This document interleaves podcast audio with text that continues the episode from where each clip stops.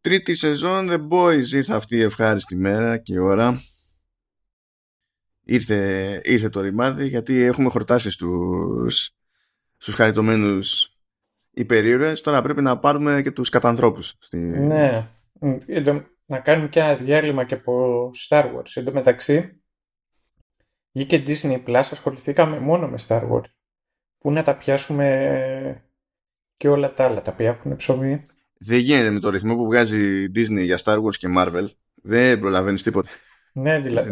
Ε, ισχύει. Απλά ε, ε, μήνα παραμήνα θα πρέπει να, έχει, να κρατάμε ένα slot για κάτι της Disney. Ε, θα δούμε, θα δούμε ανάλογα με το. Γιατί τώρα η αλήθεια είναι ότι με, στη, στις σειρές Marvel που έχει βγάλει αρκετά πράγματα ήδη εντάξει δεν έχει συγκλονιστικά ποσοστά επιτυχίας. Δηλαδή μπορείς να πεις ότι εξακολουθεί και δηλαδή ότι είχε, ήταν ύποπτο το WandaVision ας πούμε και ότι είχε και λόγο ύπαρξης το Loki πιστεύω γενικά σαν παραγωγή. Τα υπόλοιπα ε, ε, εγώ έχω δει αυτά τα δύο έχω δει λίγο What If δεν το έχω τελειώσει και έχω δει και το, πώς το λένε, και το Winter Soldier and the Falcon, ή Falcon and Winter Soldier, whatever. Ε, ναι, το Loki με το WandaVision ε, έχουν τζέρτζελα. Ε, εντάξει. Το Falcon, δε. Και από ό,τι ακούω Περίεργο, είναι... παραγωγή με τον Άντωνι Μάκη και έχει προβλήματα. Ναι, εντάξει. Άντωνι Μάκη, μαλακίες. Πού είναι ο Eminem όταν τον χρειάζεσαι; Πρώτα απ' όλα, τι να τον κάνουμε τον Άντωνι Μάκη από τη στιγμή που έχουμε τον A-Train στο The Boys. Δηλαδή, ε. είναι, δηλαδή αν υπάρχει σωστή εκδοχή Άντωνι Μάκη, είναι ο A-Train. είναι, ακόμα και σε αυτό το The Boys δείχνει στους άλλους πώς γίνεται. Το σωστό, ρε παιδί σε αυτό. Αλλά τέλος πάντων, τι να, τι να πούμε. The Boys λοιπόν, καλά μας παιδιά, The Boys. Και Α, καλά, προφανώς. Και, μόνο που κάνουμε επεισόδια για τρίτη σεζόν, αυτό σημαίνει ότι έχουμε κάνει επεισόδια για τις πρώτες δύο σεζόν. Απλά το θυμίζω σε περίπτωση που είστε πιο περαστικοί ή μας πήρατε χαμπάρι πιο αργά κτλ. Θα βάλω τα σχετικά links ε, στη σημείωση του επεισοδίου, αν σας τρώει περιέργεια. Ε, αν θέλετε να θυμηθείτε κάποια πράγματα χωρίς να ξαναδείτε, ξέρω εγώ, προηγούμενη σεζόν or whatever.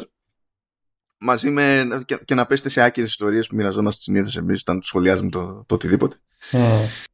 Ε, αλλά δεν χρειάζεται να εξηγήσουμε τα πάντα από την αρχή προφανώς εφόσον είμαστε στην τρίτη σεζόν. Έχει ένα νόημα βέβαια να πούμε πώς έχουν τα πράγματα στο άνοιγμα της τρίτης σεζόν.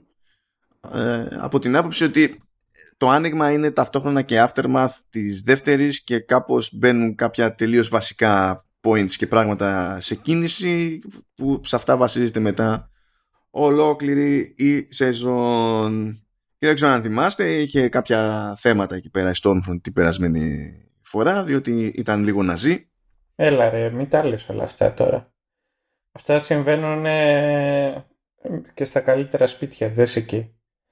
Μέχρι να καταδικαστούν οι χρυσαυγίτες ήταν ε, παιδιά του λαού.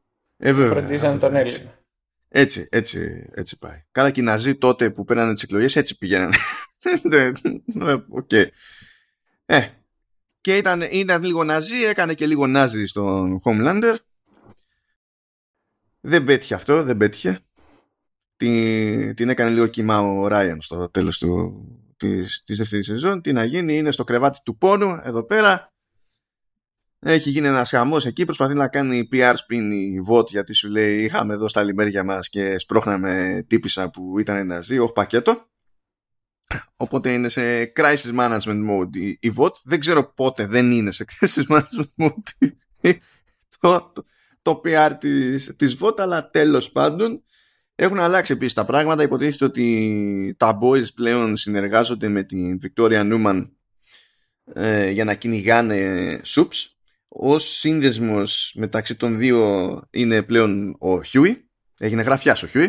Ναι, ναι. Ε, και αντιμετωπίζεται στο γραφείο και ως ψιλομούρης κάπως έτσι ε, συν της άλλης ε, είναι δημοσίως ζευγάρι με την Starlight Pavla Annie January οπότε κερδίζει και εκεί πέρα πόντους αλλά κερδίζει και, και ανασφάλειες δεν έχει παράπονο από όλα παίρνει και για να δούμε πόσο, πόσο super προχωράει η συγκεκριμένη συνεργασία ε, βλέπουμε στην, ε, στην ουσία το κυνήγι του, του Termite που long story short γίνεται κάπου μικρός μπαίνει στην ουρήθρα ενός τύπου αρχίζει και τον χαϊδεύει από μέσα. Ε, μετά φτερνίζεται όμως γιατί είχε σφυρίξει πάρα πολλές κόκκες ο, ο Termite. Και εκεί που φτερνίζεται γίνεται μεγάλος και θυμηθείτε είναι στην ουρήθρα του άλλου τον άνοιξε.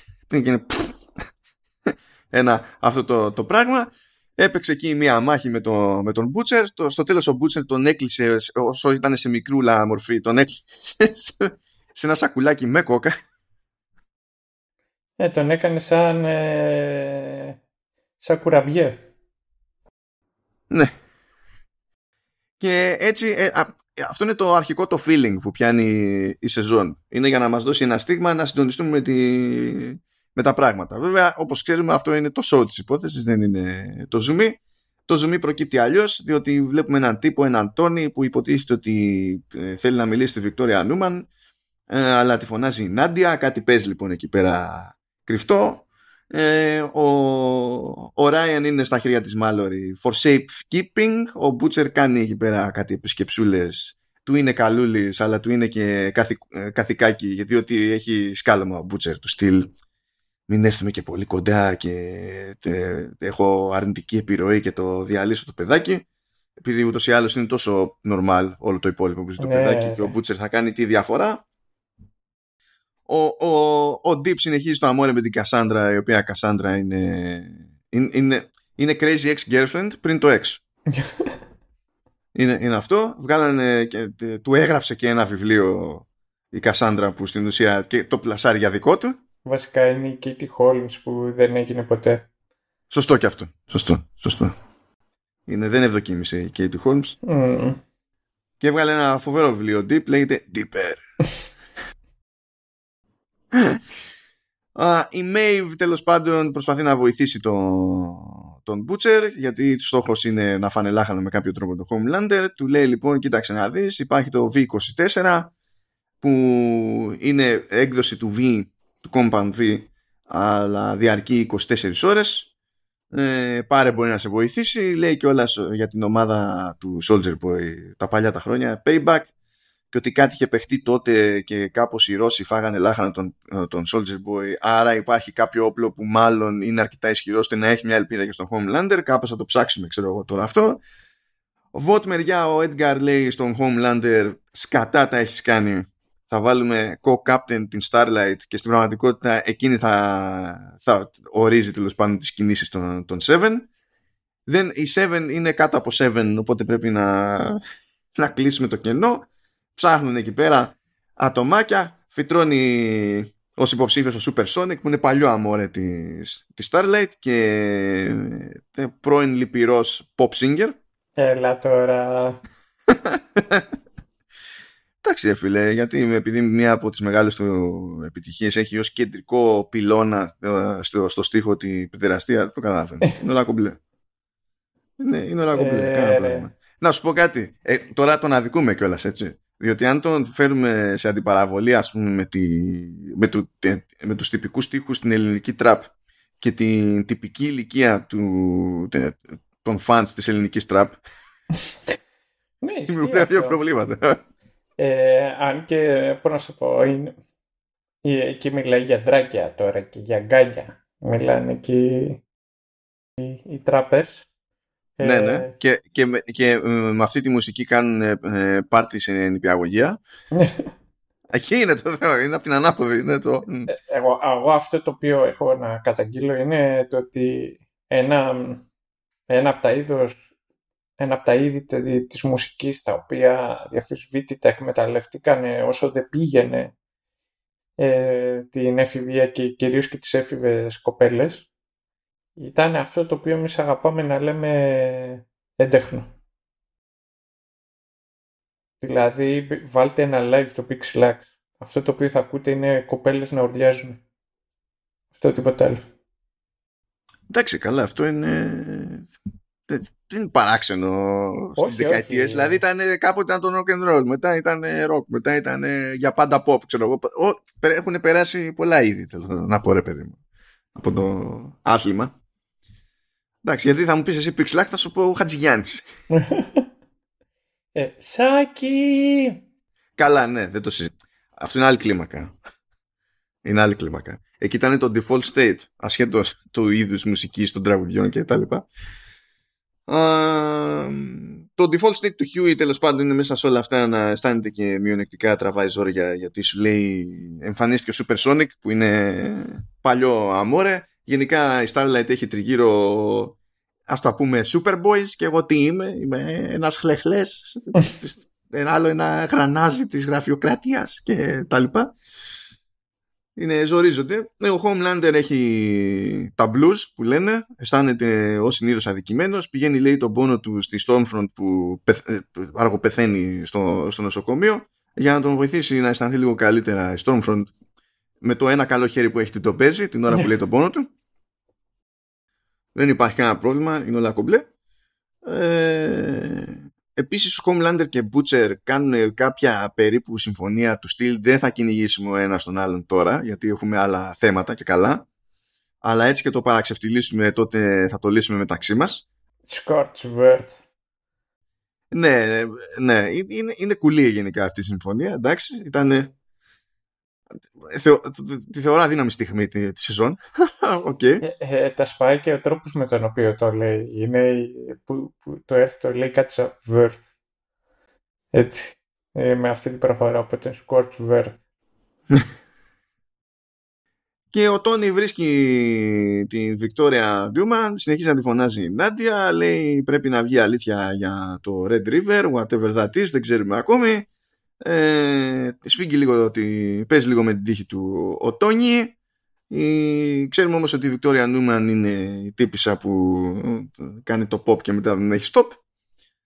Οπότε κάνει ένα pop τον Τόνι δεν μένει κολυμπηθρόξυλο και παίρνει ένα τηλεφωνάκι λέει ο πακέτο γιατί έγινε και έξω αυτό ε, χωρίς μάρτυρες σε πρώτη φάση αλλά ο πακέτο αίματα παντού σηκωταριές ε, ελάτε χρειάζομαστε clean-up γιατί θα μας πάρουν χαμπάρι. Και καταλαβαίνετε τέλος πάντων μπαίνουν κάποια πράγματα σε μια ρότα και κάπως έτσι μας βρίσκει η, η, το άνοιγμα στην ουσία της τρίτης σεζόν. Ε, οπότε δεν θα συνεχίσουμε αυτή τη στιγμή γιατί οτιδήποτε άλλο θα είναι spoiler προχωρώντας. Οπότε ήρθε η ώρα για δύο πράγματα. Από τη μία έχουμε το το, το soundtrack, απ' την άλλη έχουμε τη γενική εντύπωση για την τρίτη σεζόν αποφεύγοντας τα spoilers ώστε αν κάποιοι δεν έχετε δει και το ζήτημα ήταν να πάρετε χαμπάρι αν το προτείνουμε ή όχι ε, να, το, να πάρετε την πρόταση άφοβα. Τι προτιμάς, τι θέλεις πρώτο; Ε, πες μου στον πόνος σου με τα, με τα soundtrack. Να πω τον πόνος με τα soundtrack που υπό νορμά συνθήκες, όταν ξεκινάμε να κάνουμε ένα επεισόδιο, κάτι τέλος πάντων για showrunners, έχω να κοιτάξω το soundtrack της αντίστοιχη σεζόν. Υπάρχουν περιπτώσεις όπου δεν μπορώ να κοιτάξω το soundtrack της αντίστοιχης σεζόν, διότι έχει βγει η σεζόν και η εταιρεία έχει πει ότι δεν χρειάζεται να βγάλουμε τόσο γρήγορα το soundtrack. Υπάρχει βιασύνη. Δεν έχει σημασία που είναι πάνω κάτω έτοιμη η μουσική. Ε, έτσι και γίνει τις προηγούμενες δύο φορές με The Boys και ψάχνοντας το soundtrack του, της τρίτης σεζόν, συνειδητοποίησα ότι κατόπιν εορτής είχαν βγει τα soundtracks των πρώτων δύο σε Spotify, Apple Music κτλ. Οπότε άκουσα και τις τρεις σεζόν και φτιάξα playlist και για τις τρεις σεζόν. Θα φτιάξω τα links τέλος πάντων τα αντίστοιχα και θα κάνω update τα προηγούμενα showrunners που ήταν για πρώτη και δεύτερη σεζόν του The Boys. Αλλά αυτή τη φορά τέλος πάντων πρόλαβα το soundtrack της τρίτης. Εμφανίστηκε εγκαίρος, να το πούμε έτσι, και κάναμε τη, τη δουλειά μας.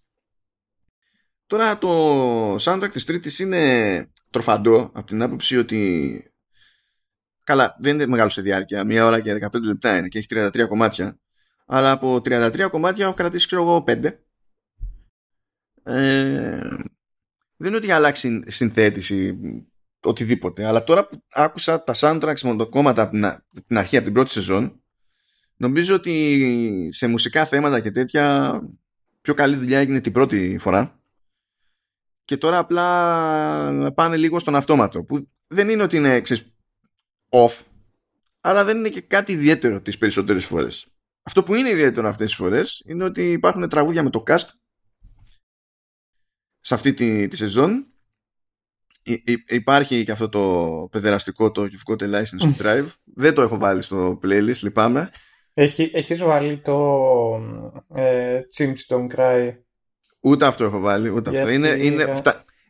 είναι, είναι, πιάνει ένα level αθλειότητας που μέσα στο μυαλό μου, δηλαδή πρόσωπο, για μας είναι φαν. Ναι. Αλλά θα το έβαζα σε μια λίστα για να τα ακούσει άνθρωπος με ελπίδα να διασκεδάσει. Ε, ε, έστω και από σπόντα. Να σου θυμίσω ότι απευθύνεσαι σε ανθρώπους οι οποίοι για να διασκεδάσουν ακούνε showrunners. Ε, ναι, εντάξει, ε, τουσέ. τουσέ. Καλά, τότε, για αυτό, για, για αυτό που λες, παράτυπα θα τα προσθέσω. Oh, cool. Θα βάλω, θα βάλω και το You've Got a License to Drive ε, και θα βάλω και τα, τους χιμπατζίδες. Κάτσε, πού είσαι, πού είναι, πού είναι χιμπατζίδες στη, στη λίστα, κάτσε για να μην το ξεχάσω μετά δηλαδή. Ναι. Πού είσαι καλό παιδί, καλά θα το βρω, anyway. Ε, έβαλες ε, τέτοιον, ε, Soldier Boy που τραγουδάει. Έβαλα Soldier Boy, το, ε, ε, αυτό εμένα μου φάνηκε φοβερό from a logical point of view είναι φανταστείτε όποιο σεξιστικό κλισέ μπορεί να σας περάσει στο μυαλό ή έχετε ακούσει ποτέ στη ζωή σας καλύπτεται από τους τοίχους αυτού του κομματιού ε, από έναν τυπά που είναι ο, ο αλήτης Captain America ε, ε, λευκός και τα λοιπά σε μουσική που δεν έχει καμία σχέση με με, με Αμερική. Δηλαδή είναι ε, ε, το φιλ είναι IT ξέρω εγώ και Τζαμάικα και τέτοια. Ε, είναι, είναι όλο λάθος. Είναι φτιαγμένο για να, για να είναι λάθος. Και μέσα σε όλα είναι και ο Τζένσεν Άκλης εκεί πέρα ως Soldier Boy που ε, βαριέται για να τραγουδήσει είναι, είναι σχεδόν ναι. απαγγελία η φάση είχα διαβάσει κάπου ότι με αυτόν τον τρόπο πολλές φορές τραγουδούσε ο Έλα, ο Captain Kirk. Ο Σάτνερ. Ναι. Ναι, πού τραγουδούσε όμως ο Σάτνερ; Κάπου τον είχαν καλέσει εκεί και τα λοιπά και ήταν να τραγουδήσει ο Σάτνερ και ήταν σαν να απαγγέλει, σαν να τα διαβάζει πρακτικά. Ε, τον είχαν κρατήσει ξεμέθιστο. Αυτά παθαίνεις. Όταν τον έχεις καλέσει και θες να σου τραγουδήσει, αλλά δεν του δίνεις να πιει. Υπάρχει ένα θέμα με το Σάτνερ, φαντάζομαι. Um, και ναι, για μένα είναι highlight πάντως το κομμάτι το From a Logical Point of View από την άποψη ότι είναι ο, ο, όλο χαρακτηρίζει τη σειρά. Μπορεί μουσικά να μην χαρακτηρίζει τη σειρά γενικά, δεν είναι αυτό το στυλ του soundtrack γενικότερα, αλλά ως περιεχόμενο ε, και ως σύλληψη χαρακτηρίζει όλη τη σειρά γενικά. Mm. Ε, είναι original αυτό, είναι σαν το άλλο που τραγουδάει το Rapture ε, unsure για το αν είναι original. Αν και φαντάζομαι πως ναι, τι θα ήταν. Θα υπήρχε αυτό στο comic, τι σημασία έχει. Ε, επειδή νομίζω το Rapture είναι από Blondie. Mm, mm. Ναι, unsure. Και με τέτοιο στίχο το κόβω λίγο χλωμό να ήταν κάτι legit. Ναι. Αλλά ναι, οκ. Okay. Τέλος πάντων. Οπότε τέλος, ε, το ρεζουμέ είναι ότι αν το δω σαν soundtrack γενικά δεν είναι κάποια συγκλονιστική δουλειά. Τα highlights που έχει είναι highlights για τον ίδιο λόγο που είναι highlight και το The Boys ως παραγωγή. Ε, δεν είναι προβληματικό αλλά δεν είναι και ιδιαίτερο αυτή τη δόση τέλος πάντων. Δηλαδή πιο εύκολα θα ακούσω μουσικά θέματα από το πρώτο. Από το πρώτο season. Και ε, that's about it από μένα για το soundtrack. Για πες παιδί μου όμως το τέτοιο μια γενική ναι. εντύπωση στα παιδιά. Ναι. Τώρα από όλα συνάδελφοι όποιοι μας ακούτε φαντάζομαι ότι θα καταλάβετε για ποιο λόγο αγαπάνε, αγαπάει τόσο κόσμο στον Dean Winchester βλέποντας το, το The Boys στη τρίτη σεζόν. Μόνο και μόνο που είναι ο, ο Jensen μέσα αρκεί είναι highlight από μόνο του για να κάτσει να το δεις. Ο τύπος ξεχυλίζει από καρίσμα. Και χωρίς ποτέ να ήταν κακός, στο The Boys νομίζω κάνει ένα level up και παίζει, παίζει legit καλά καλά.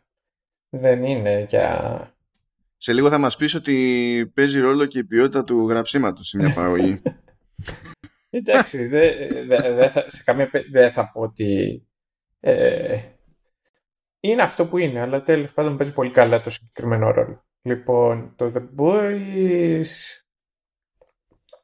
γενικότερα ένα από αυτά το οποίο κάνει και εμένα μου αρέσει πάρα πολύ είναι σατυρίζει αυτό το οποίο είναι αυτή τη στιγμή τόσο διάσημο στην pop κουλτούρα που είναι κάτι το οποίο έχει καταλήξει πολύ φορμουλαϊκό όπως είναι το, το super hero genre και ταυτόχρονα το πατρεύει κάνοντας ε, ουσιαστικά σχόλια στην κοινωνία και δεν χαρίζεται σε τίποτα.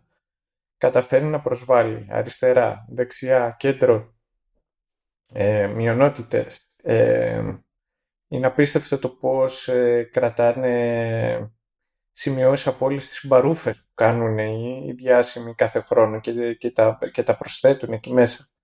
Ε, ενώ βγαίνει στην Amazon ε, είναι μία από τις μεγαλύτερες κριτικές που έχει ασκηθεί στον ε, υπερκαπιταλισμό. Και από μόνο του αυτό το κάνει ενδιαφέρον. Το ότι το κάνει και καλά, το The Boys, αυτό το κάνει λίγο παραπάνω ενδιαφέρον. Αυτό δεν σημαίνει ότι δεν έχει και μερικές ατέλειες. Δηλαδή, ρε παιδί μου, μετά από τρεις σεζόν, άμα με ρωτήσεις το τι... ποιες είναι οι σούπερ δυνάμεις της Starlight, δεν ξέρω να σου τις πω. Ε, εσύ, ρουφά ηλεκτρισμό. Ρουφά ηλεκτρισμό ε... και λύσουν τα μάτια της. Ε, ναι, ναι. Και στην ουσία δημιουργεί οστικό κύμα με, με το φως. Στην πρώτη σεζόν τύφλε. Τώρα το τρώνε στα μούτρα πολύ και δεν τυφλώνονται. Who knows; Λοιπόν, ε, ε, έχει κάτι, ε, έχει κάποια πράγματα τα οποία μπορώ να σου πω. Δεν υπάρχουν κάποια κενά. Αλλά είναι τόσο πλούσιο ο σειρά στο πώς διαχειρίζεται θεματικές, το οποίο το κάνει να παρακάμπτει οποιαδήποτε ατέλεια μπορείς να δεις και να βρεις. Αυτό είναι το μοναδικό το οποίο έχω να πω. Είναι... Είμαστε τυχεροί τουλάχιστον ε, για μένα και για σένα που έχουμε και, και μία φορά τουλάχιστον το χρόνο μια σειρά σαν το The Boys για να αφιερώσουμε χρόνο και να γράψουμε γι' αυτό. Ισχύει. Ε, και εγώ χαίρομαι για την ύπαρξη του The Boys γενικά. Ε, συμφωνώ στη γενική εικόνα. Εγώ δεν θα έλεγα ότι προσβάλλει τους πάντες. Όχι ότι δεν προσβάλλει κανέναν.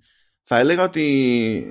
Γιατί πρέπει να σου πω, το, το, απλά να προσβάλλεις είναι ένα πρώτο στάδιο και είναι το πιο εύκολο. Αλλά το κάνει, επειδή στην ουσία πρόκειται για σάτυρα, πηγαίνει πακέτο και με, και με κριτική. Απλά η κριτική δεν είναι in your face. Ενώ οι περιστάσεις που χρησιμοποιεί είναι ένα ομό πράγμα πάντα, αυτό που θα σου πει δεν θα στο πει ομά.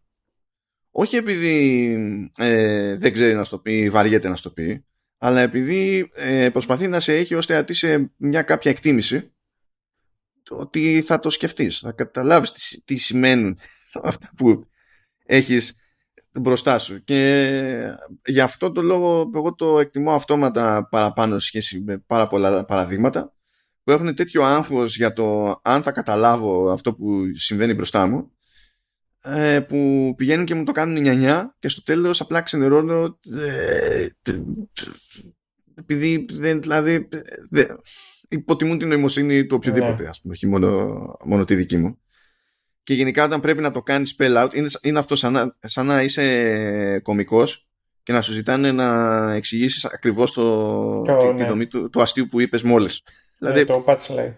Ναι, το έχεις ξεφτυλίσει, δεν είναι. Έχει χαθεί όλη η μαγεία σε εκείνη την, την περίπτωση. Και δεδομένου ότι δεν μιλάμε σε. Τώρα, προφανώς δεν με ενοχλεί όταν γίνεται σε κάτι που απευθύνεται κυρίως σε παιδάκια. Εκεί βγάζει νόημα. Α, αλλά γίνεται και σε περιπτώσεις που δεν απευθύνεται σε παιδάκια και τότε εκνευρίζομαι ακόμη περισσότερο. Αλλά τέλος πάντων, τα γλιτώνω αυτά στο The Boys. Τώρα κάτι θέματα λίγο ρυθμού έχω αρχίσει να έχω με το The Boys από την άποψη ότι ώρες ώρες είναι αργό ε, παρότι είναι 8 επεισόδια στο σύνολο αλλά δεν είναι φάση θα ήθελα να έχει λιγότερα επεισόδια καλά είναι τα 8 ε, αλλά ίσως θα έπρεπε να κινείται λίγο το πράγμα παραπάνω δηλαδή να, θα συμπίεζα μερικές σκηνές παραπάνω μέσα ναι. να γεμίσει λίγο το, το πράγμα βρε αδερφέ γιατί έχει πράγματα να, να χωρέσει δεν, φαντάζομαι πώς να σου πω δεν είναι δύσκολο να βάλεις σκηνές και να συμπληρώσεις πράγματα και δεν είναι δύσκολο. Είναι extra budget, είναι extra γράψιμο. Ναι, ναι, ναι, Απλά θέλω να πω ότι δεν είναι ε, από άποψη ροής της ιστορίας δεν είναι κάτι το οποίο είναι ασχέτως του budget δύσκολο να γίνει. Αλλά τέλος πάντων. Οκ, okay, είναι αυτό λίγο για, τη, για την ιστορία. Για, προς αποφυγή παρεξηγήσεων δεν έχω πρόβλημα με το κάτι να είναι αργό ε, αλλά έχει σημασία για ποιο λόγο και πώς είναι αργό. Ας πούμε, ε, αργό στην εξέλιξή του είναι και το, και το Better Call Saul. Αλλά το Better Call Saul όταν αποφασίζει ότι θα σου κάνω κάτι μονοπλάνα εκεί και δεν θα σημαίνει τίποτα και δεν θα ξέρεις γιατί υπάρχουν τα πλάνα. Εκεί φροντίζει να έχει τόσο ανεπανάληπτη φωτογραφία ναι, που ναι. δεν έχει σημασία. Δεν σημαίνει τίποτα. Είναι, λες τι, τι, τι βλέπω. Ναι, από, τα, από τις πιο όμορφες έτσι ε, όχι σκηνές. Ναι, τα σκηνές πες που έχω από το Better Call Saul είναι σε μία από τις πρώτες σεζόν που είναι ο Μάικ που είναι το αμάξι και αρχίζει και το κάνει κομμάτια. Και ψάχνει κάτι. Και δεν μιλάει. Και απλά διαλύει όλο το αμάξι. Και αυτό κρατάει ώρα και θυμάμαι το, το, το, το πόσο ωραία γυρισμένο ήταν. Ελάχιστη δράση, ελάχιστες εναλλαγές της κάμερας. Δεν προχωρούσαν και τέτοια πλοκή, αλλά ήταν τόσο ωραία η φωτογραφία που απλά σε κρατούσε. Το... Και αυτό σκεφτόμουν ότι μπορούσα να δω ένα ολόκληρο επεισόδιο με το Mike να διαλύει και να φτιάχνει πράγματα. Και σε τέτοιες περιπτώσεις ειδικά είναι πολύ σημαντικό να είναι ανάλογα προσεγμένος και ο ήχος. Ναι. Ακριβώς επειδή δεν υπάρχουν ατάκες, είναι αυτό που βλέπεις ε, μπροστά σου, ξέρω εγώ, μόνο που συμβαίνει, καθώς εκτιλήσεται, ε, για να σε τραβήξει μέσα όλο αυτό το, το, αυτό που συμβαίνει, είναι σημαντικό να έχουν προσέξει και, το, και, και τον ήχο. Το αναφέρω επειδή ε, ε, γενικά δεν υπάρχει βιασύνη σχεδόν από κανένα να εστιάσει σε θέματα ήχου. Οπότε, για την τιμή των όπλων, αδερφέ. Ε, οπότε, ναι, θετικά προφανώς ε, στεκόμαστε και οι δύο σε, και στην τρίτη σεζόν του, του The Boys. Φαίνεται το μεταξύ και μετά, δηλαδή με το κλείσιμο της τρίτης σεζόν ότι εξακολουθεί να υπάρχει ζουμί. Ίσα ίσα δηλαδή που κάποια πράγματα εγώ περίμενα μπαίνοντας στην τρίτη σεζόν να εξερευνηθούν και ε, ενδεχομένως να είναι και το main event ας πούμε της τρίτης σεζόν αλλά τελικά δεν ήταν. Οπότε μέσα στο μυαλό μου υπάρχει κάβα ήδη άσχετα με το τι έγινε στα, στο, στο μεσοδιάστημα. Αλλά τέλος πάντων, θα τα πιάσουμε αυτά, μα είναι αργότερα. Για πάμε να κατηφορήσουμε τώρα. Ετοιμαστείτε για τα spoilers, παιδιά. Πάμε λοιπόν. Έχει κάποια θέματα η ομάδα των, των boys. Κίμικο και Φρέντσι ζορίζονται. Θέλουν να σκοτώνουν να φύγουν. Ο Φρέντσι έχει βαρεθεί να ακολουθεί εντολές κάποιου αν και το ζητάει ο οργανισμός του θα το θα φανεί παρακάτω ναι. ναι. η Κίμικο τραβάει ζόρι διότι δεν της αρέσει γενικά που έχει αυτές τις δυνάμεις που έχει και τις χρησιμοποιεί όπως χρησιμοποιεί και τε, στην ουσία έχει και το προηγούμενο που χάρη στον πειραματισμό και τα λοιπά που της απέκτησε κατέληξε ε, να έχει να είναι εχμάλωτη, να έχει θέματα με τον αδερφό της, να γεια σας ο αδερφός της τέλος πάντων ε, και, και, και. Είναι αυτά τα θέματα. Ο Μπούτσερ επίσης τραβάει. Ε, ο Μπούτσερ, λέω. Ο Mother's Milk βασικά τραβάει ζωριά με, τη, με την όλη φάση, αν και ζητάει τη βοήθεια του Mother's Milk για, το, για την, την περίπτωση του εντοπισμού τέλος πάντων και μάλλον της εξερεύνησης της υπόθεσης Soldier Boy με το σκεπτικό ότι ε, ο Soldier Boy έφαγε λάχανο την οικογένεια του Mother's Milk. Οπότε ο Mother's Milk δεν θέλει και πολύ ξέρω εγώ, για να πει ότι ναι, θα, εμφανι... θα κάνω μια τελευταία εμφάνιση, ε, τελευταία συναυλία, ε, για να σαπίσω τον Soldier Boy. Ε, από αυτά που έχω σημειώσει εδώ πέρα και δεν πετυχαίνω στις πιο επαγγελματικού τύπου περιλήψεις επεισοδίων και με λυπεί αυτό το πράγμα είναι ότι η, η Άσλη που τραβάει τα μαλλιά της στη, στη VOT προσλαμβάνει μια άλλη βοηθό που λέγεται και αυτή Άσλη οπότε η Άσλη έχει μια Άσλη αυτό, αυτό μου αρέσει πάντα. Ε, μαθαίνουμε επίσης ότι η Νιούμαν ήταν σε αυτό το ορφανοτροφείο το Red River και στην ουσία ε, κατέληξε να είναι υπό την αιγίδα του Edgar και ότι έχουν ένα κονέ εκεί πέρα μεταξύ τους ο Μπούτσερ επισκέπτεται μια έκθεση όπλων στην Αμερική όπου τον σταματάνε στους ανιχνευτές μετάλλων ε, και το μόνο που βγάζει από πάνω του είναι ένα πιστόλι και του λένε «Α, εντάξει, τότε παίρνα». Μην ήταν τίποτα άλλο. Αυτό. Μουρίκα, φίλε. Έτσι, περιμέναν οικογένειες από πίσω με τα παιδάκια. Να, να Μ' αρέσει που τα παιδάκια ζωγραφίζαν και ζωγραφίζαν όπλα. Ναι, ναι, ναι, φίλε, τι, τι είναι. είναι. Αφού είναι hyped τα παιδάκια εκεί που πάνε. Εμείς πηγαίναμε να δούμε ε, animatronics δεινοσαύρων και θέλανε να δουν όπλα. Τι να γίνει. Εντάξει, ξέρεις ότι σε εκθέσεις αυτές μπορείς να πας και να αγοράσεις την ψύχρα. Δεν χρειάζεται κάποια άδεια και τα λοιπά, ε. Όχι, δεν χρειάζεται αφού όλη η φάση, ε, τώρα δεν μπορούσαν πάλι να περάσουν ε, ε, κάποιο νόμο που να ζορίζει τη φάση, γιατί πηγαίνουν κόντρα πολύ τέλος πάντων στη Γερουσία και όπου διάολο. Ε, και στην ουσία έβγαλε προεδρικό διάταγμα ο, ο Biden και προσπαθεί να βάλει κάποιες, ε, κάποιους έξτρα ελέγχους όταν πρέπει να αγοράσεις. Αλλά τώρα στο γάμο του καραγκιόζει. Δηλαδή, mm. μπορείς να είσαι διαπιστωμένος ψυχοπαθής στην Αμερική και πάλι να είναι εύκολο να πάρεις όπλο. Δηλαδή, ε, αυτό για κάποιο λόγο δεν θεωρείται πρόβλημα. πάντων, ναι, okay. Και μετά βγαίνει τέτοιο, βγαίνει το η NRA που είναι το, το lobby των κατασκευαστών όπλων στην Αμερική και λέει ότι ε, ναι, είναι τα video games. βία. Το μπορεί να είναι αλήθεια μετά το όταν, όταν ήμουν και εγώ πιτσιρικάς και έπαιζα Siphon Filter, ε, Tomb Raider, Metal Gear κτλ. Ε, πήγαινα εκεί που είχε οικοδομή και μάζευα τα μαδέρια και μετά τα έκοβα και με τις πρόκειες έφτιαχνα όπλα. Και παίζα με τους φίλους μου. Κάναμε, έφτιαχνα όπλα από, από τα μαδέρια και κάναμε την πυροβολούσε ο ένας σαν άλλο. Τι θυμηθήκα τώρα. Α, ναι, και ανάλογα του πόσες είχες πρόκειες μπροστά στην κάνει, τόσο περισσότερες σφαίρες μπορούσε να ρίξει. Οπότε, μπο... άμα είχα μία πρόκα, μπροστά μπορούσα να κάνω μονάχα πίου, πίου, πίου. Αλλά άμα είχα τέσσερις, μπορούσα να κάνω. Ε, μετά λες για τα παιδάκια που ζωγραφίζανε τα... Ναι, ναι. Χα. Άχρηστα, δεν μπορούσατε με ξύλα να φτιάχνετε τα όπλα σας, μονάχα έπρεπε να τα ζωγραφίζετε. Ο Μπούτσερ πηγαίνει στην έκθεση εκεί πέρα για να βρει τον Gunpowder που ήταν μέλος της ομάδας Payback, της οποίας ηγείτο κάποτε ο Soldier Boy. Ε, πηγαίνει, έχει κουμπώσει η V24 γιατί έχει πάει μόνος του στην ουσία να αντιμετωπίσει τον Gunpowder. Καλά πηγαίνει αυτό από την άποψη ότι αντιμετωπίζει τον Gunpowder. Δεν πηγαίνει τελείως ρολόι διότι δεν ελέγχει ακριβώς τις δυνάμεις του και του κάνει εκεί πέρα laser eyes και τον λιώνει και του διαλύει και τα μάξι από πίσω. Και είναι, έγινε λίγο ανεξέλεγκτο. Ήταν λίγο περίπου oops ναι. η φάση. Ε, Επίσης, έχουμε αφήσει τον A-Train ε, να είναι σε μια κατάσταση όπου από την πολύ την τόπα ε, κάει και η καρδιά και δεν πρέπει να τρέχει πλέον διότι μπορεί να μείνει στον τόπο από ανακοπή. Οπότε σου λέει κάτι πρέπει να κάνω εγώ όμως για να μείνω στο προσκήνιο Λέει, ωραία, θα πουλήσω την επιστροφή στις ρίζες μου και θα ανασχεδιάσω το, τη, τη στολή μου με, ώστε να έχει στοιχεία αφρικανικά και τα λοιπά. Το οποίο επειδή η Αφρική είναι με τη μία κάτι συγκεκριμένο. Ναι, ναι, είναι σαν την Ευρώπη. Ναι, είναι, είναι κάτι συγκεκριμένο. Πέτυχα ένα τέτοιο, ένα Αιγύπτιο, ε, Άγγλο-Αιγύπτιο ε, stand-up comedian που λένε από...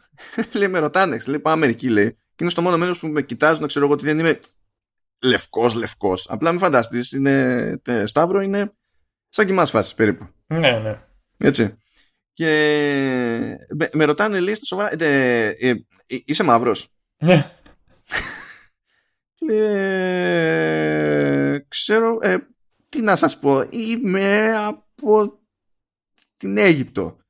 Άρα από την Αφρική. Ε, ναι άρα είσαι μαύρος. ε, you know, αυτό δεν καταλαβαίνω τι, τι εμμονή είναι αυτή. Τέλος πάντων, οκ. Okay. Ε, πάει και αυτή η παράκαμψη. Ε, υποτίθεται ότι γίνονται πρόβες και κανονίζονται τέλος πάντων festivities για να γιορταστούν τα γενέθλια του Homelander. Η Starlight ως co-captain εκεί πέρα θέλει να, ε, να φανεί, θέλει να σπρώξει και ένα φιλανθρωπικό έντριμα για παιδάκια κτλ. Το ψιλοκαταφέρνει, αλλά το χαλάει στο τέλος ο Homelander, ο οποίος καταλαβαίνετε δεν μπορεί τώρα να είναι ολόκληρη ιστορία, να είναι το κλίμα που παίζει και να μην φανεί αυτός πάνω απ' όλα. Κάνει ένα κράκ εκεί στο δημοσίως ε, και αρχίζει και λέει ότι τόσο καιρό σας λένε όλοι ψέματα, τα media σας λένε ψέματα, fake news και η vote σας λέει ψέματα. Εγώ είμαι ο πραγματικός ε, ήρωας ε, και έτσι έχουν τα πράγματα κτλ. Παθαίνουν κεφαλικά εκεί πέρα. Ο Άσλι τραβάει τα μαλλιά της. Απορώ που δεν έβαλε και την άλλη Άσλι να τραβάει τα μαλλιά της και στην παράσταση. Ε ε, ε, φρίκι, σου λέει πάλι θα τρέχουμε το κάγκιο, μας ανάβει φωτιές. Ε, φτάνει, για να καταλάβετε τι level φτάνει, είναι πάνω μοιάζει την part του με, με Jesus. ε, ε, δηλαδή λέει, ε, λέει ότι ξέρω πώς, ένιωθε ο, πώς πρέπει να ένιωθε ο Ιησούς. Αυτά, δεν χρειάζεται. Είναι κατευθείαν. Είναι 0% ναι, σε, ναι, ναι. σε μείον άπειρο σε κοντ. δεν έχει. Δεν έχει καμία, κανένα κόφτη πουθενά. Πάμε τρίτο επεισόδιο και βλέπουμε ότι φυσικά αυτό, επειδή ξέρουμε και εμείς σε τι πραγματικότητα ζούμε, φυσικά αυτό το meltdown το δημόσιο του Homelander, αντί να κάνει ζημιά, κάνει το ακριβώς ανάποδο.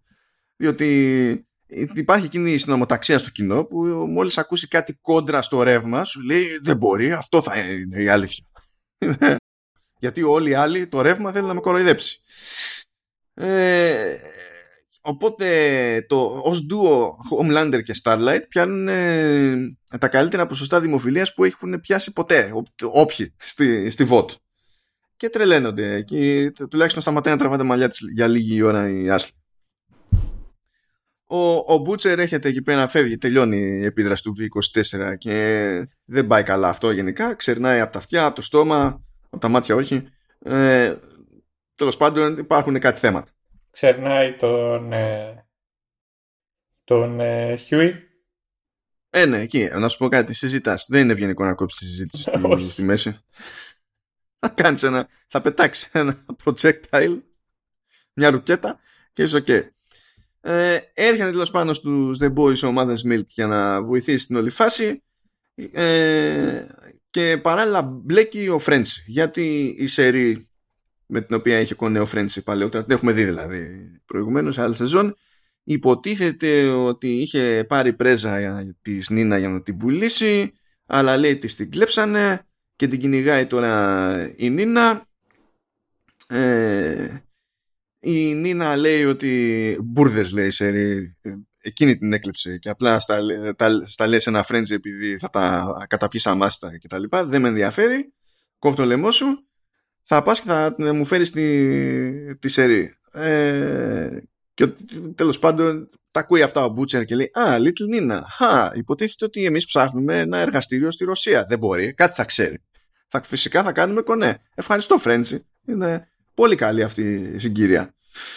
Ε, Κίμικο και Ράιαν έρχονται λίγο πιο κοντά επειδή ξενερώνουν και οι δύο και το παιδί και η Κίμικο για το τα δεινά που έχουν περάσει και περνάνε τέλος πάντων ε, επειδή έχουν δυνάμεις και έρχεται και ένα flashback τέλος πάντων γιατί τα εξηγεί λίγο τα πράγματα εκεί πέρα η Μάλορι στον Butcher για την υπόθεση κόντρα Ιράν που εκεί πέρα η, υπόθεση κόντρα Ιράν είναι πραγματική. Ε, Βασικά, ε, έχεις δει το American Made με τον Tom Cruise; Όχι. Ε, είναι σε τέτοια περίπτωση. Ε, είναι για κόντρα Ιράν ακριβώς. Και είναι και, και, είναι και καλή ταινία, εντάξει. Ναι, ξέρω ότι. Ειδικά ότι οι Αμερικάνοι.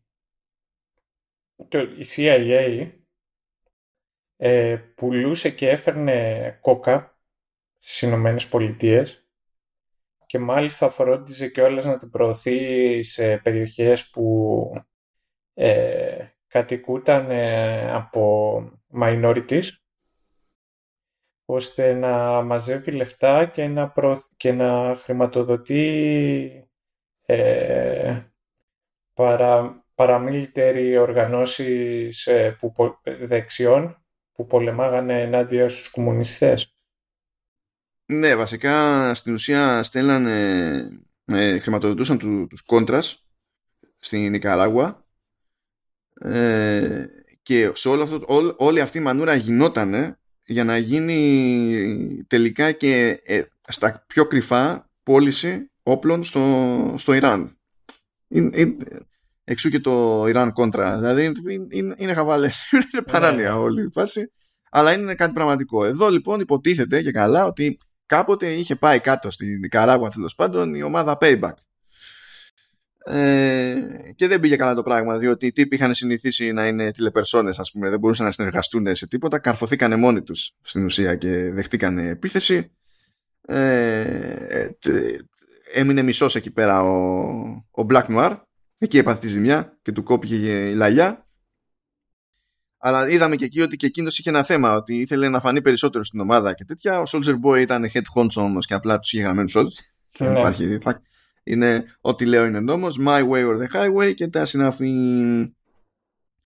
Ξεφεύγουμε από το, το, flashback. Ο Homelander προτείνει για επαναφορά στους, στους Seven τον Deep επειδή ξέρει ότι είναι σκατάς και μπορεί να τον διαχειρίζεται. Ε, δεν αρέσει αυτό στην Starlight. Τον απολύει με εκείνο το βίντεο που ήταν εκείνος και η Maeve και παρατήσανε σε πτήση που έπεφτε τέλος πάντων τους ανθρώπους και φύγανε. Αλλά πρέπει να δίνει δεκάρα ο Homelander, διότι έχει δει ότι μπορεί να λέει ό,τι να είναι, ξέρω εγώ, και να του βαράνε παλαμάκια από κάτω. Ξενερώνει η Starlight που είχε δει το co-captaincy ω ευκαιρία, ότι θα δοθεί φωνή σε μια γυναίκα και θα μπορέσω να αλλάξω κάποια πράγματα ε, και να βελτίωσω την κατάσταση κτλ. Τα, τα έχει τα ακούσει αυτά 500 φορές ως θεωρίες, ως concept. Βλέπει ότι δεν. δεν αυτό. Και ξενερώνει από τη ζωή της, τα λέει και λίγο στο Super Sonic εκεί πέρα και λέει πρόσεχε γιατί να ξέρεις ο Homelander είναι ζάβο. Σε περίπτωση που είχατε αμφιβολία, ο Homelander κάνει ε, level up κάνοντας level down. διότι ε, ενώ είπε ότι τώρα ξέρω πως ε, πρέπει να ένιωθε ο, ο Ιησούς ε, έψαχνε κάτι ακόμη χειρότερο, δεν τα κατάφερε και λέει ότι ε, τώρα κι εγώ είμαι λέει, σαν το ανάλογο του Μάρτιν Λούθερ Κίνγκ. μπερδεύτηκε εκεί, υπήρχε ένα θέμα. Ε, ε, και τα, παράλληλα ο Μπούτσερ τέλος πάντων συνεχίζει και είναι λίγο μαλακάκος στην αντιμετώπιση του, του Ράιαν αλλά ενώ περίμενε να τα χώσει ο Χιούι για αυτή του, τη συμπεριφορά, ο Χιούι δείχνει μια κάποια κατανόηση. Γιατί καταλαβαίνει, υποτίθεται, με ποιο σκεπτικό γίνεται μαλάκας ο, ο Μπούτσερ. Και ας το πούμε ότι έρχονται. Να το πω, λίγο πιο κοντά. Mm, ξέρω. Ναι. Κάπως σαν χαρακτήρες. Παίζει ρόλο αυτό παρακάτω η αλήθεια είναι. Ε, μαθαίνει βέβαια ο Χιούι για το V24 και ο Χιούι σου λέει εγώ είμαι ο μόνος εδώ πέρα χωρίς super powers και κοιτάζει το, το κορίτσι μου ο Supersonic και, και τα συναφή. Τι θα γίνει εδώ πέρα. Θέλει να κουμπώσει. Έτσι πάνε αυτά.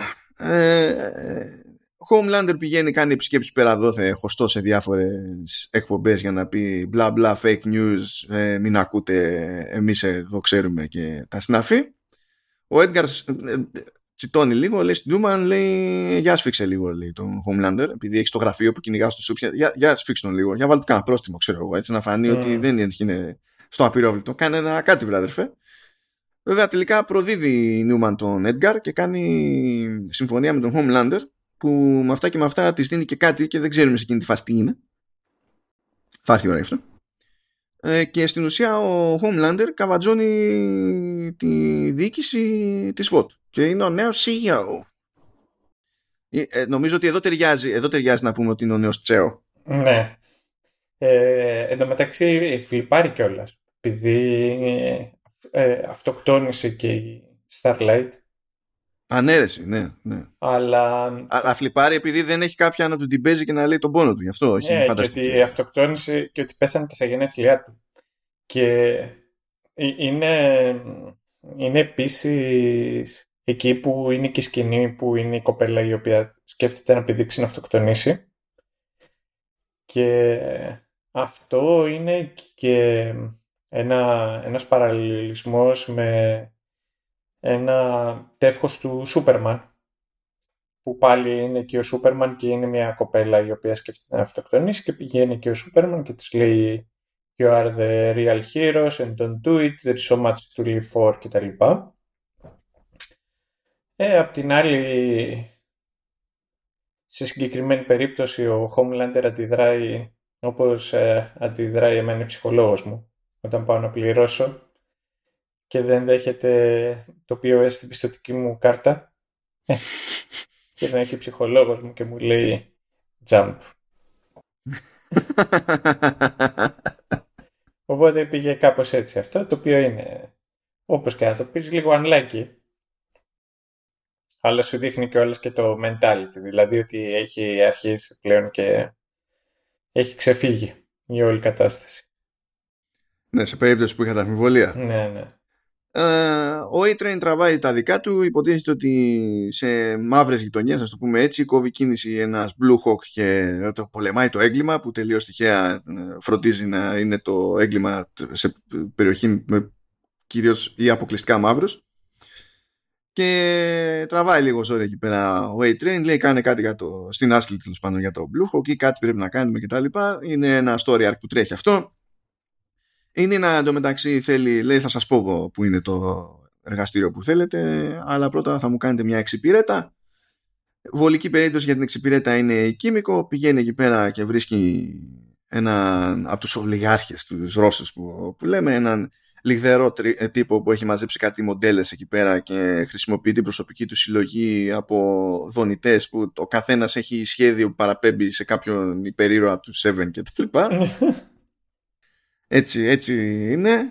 Ε, τι, τι λέει, όπως λέει και ο Σταύρος, εδώ δεν κάνουμε king shaming. Ποτέ. Ναι, ποτέ δεν κάνουμε king shaming. Ισχύει, το εννοούμε αυτό, το εννοούμε. Ε, anyway, ε, κάνει τη δουλειά της η Κίμικο, σφάζει εκεί ό,τι είναι, χέζονται πάνω τους οι μοντέλες, τις επιτίθενται, δημιουργούνται κάτι θεματάκια εκεί πέρα, γενικά δεν αισθάνεται καλά με την πάρτη της η Κίμικο. Λέει στο Frenzy και πάλι πρέπει να σηκωθούμε να φύγουμε, last job ξέρω εγώ και άντε γεια. Ο Super Sonic έχει μια τυχή σκέψη, προσπαθεί να πάρει με το μέρος της Starlight τον A-Train και τα λέει εκεί πέρα στα μουλοχτά. Galaxy Brain Move. Ναι, εντωμεταξύ, πώς να σου πω. Ίσως και εκείνο να έβγαζε νόημα όταν αρχίζει, ότι επειδή τι, βλέπει το πώς του συμπεριφέρεται του A-Train ε, ο Homelander. Α, ναι, που τον κράζει συνέχεια. Ναι. Το, το, το, λέει και χοντρό. Ε, αλλά και απ' την άλλη δεν το ξέρει όπως τον ξέρουμε εμείς καλά το Homelander. Οπότε ούψη. Πάει η ομάδα στο εργαστήριο. Εκεί το υπόλοιπο της ομάδας βλέπει τον Huey και τον Butcher να έχουν υπερδυνάμεις και ξαφνικά συνειδητοποιούν ότι what, uh, something, κάτι παίζει, τι, what, αυτό. Uh, με αυτά και με αυτά βέβαια σώζουν την κατάσταση ακριβώς επειδή χρησιμοποιούν τις υπερδυνάμεις αυτές. Βρίσκουν και τον Soldier Boy. Ε, ξεξυπνάει αυτό, τον είχαν εκεί πέρα μαστουρωμένο for the ages δεν ξέρει που βρίσκεται, τι έχει γίνει, ξέρει ότι είναι φυλακισμένος τόσα χρόνια, οπότε ε, παλεύει να σηκωθεί να φύγει. Τα καταφέρνει. Βέβαια κάνει ένα boom σε κάποια φάση και μαθαίνουμε ότι αυτό το boom και το V τέλος πάντων που υπάρχει στου soups ε, και τους δίνει τις ικανότητές τους και αυτό γίνεται και στην περίπτωση της Κίμικο, την παίρνει το αστικό κύμα και ξαφνικά χάνει τις δυνάμεις της οπότε δεν κάνει speed healing και λίγο πακέτο γιατί είναι τραυματισμένη ομάδες Milk εξοργίζεται επειδή είδε τους άλλους να έχουν κουμπώσει V και λέει αντιγεια. Ε, και η οποία έκπληξη ο Homelander σκοτώνει τον Super Sonic, τον κάνει λίγο κοιμά. Μετά λέει ε. Ε, ε, ε, ήταν από υπερβολική δόση η οπιούχων. Βέβαια πήγε της, τη Starlight εκεί πέρα να δει, λέει, να, ορίστε, βλέπεις τι παθαίνεις. Mm. Just saying. Αυτό. Αυτό τώρα με τα, το σχολιασμός για τα. Η, θεωρία για τα οπιούχα έχει πολλαπλά επίπεδα για την Αμερική, διότι η Αμερική έχει πρόβλημα με τα οπιούχα. Ε, ε, γενικά συνταγογραφούνται οπιούχα παυσίπονα με ευκολία που δεν συναντάται στην Ευρώπη.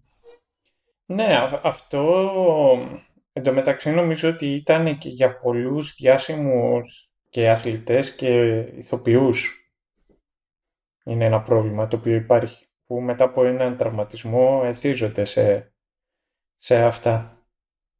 Ναι, γιατί στο δίνουν για, για μερικές φορές, δηλαδή πραγματικά, δηλαδή μπορείς να πεις ότι ξέρω εγώ έχω, είμαι αθλητής και έχω πάθει τράβηγμα και πονάω, αλλά πρέπει κάπως να λειτουργήσω, ξέρω εγώ. Ε, δεν είναι σοβαρά να σου δίνουν οπιούχο. με τη μία. Δηλαδή είναι, είναι σαν να λες πονάω και να σου δίνουν μορφήνη.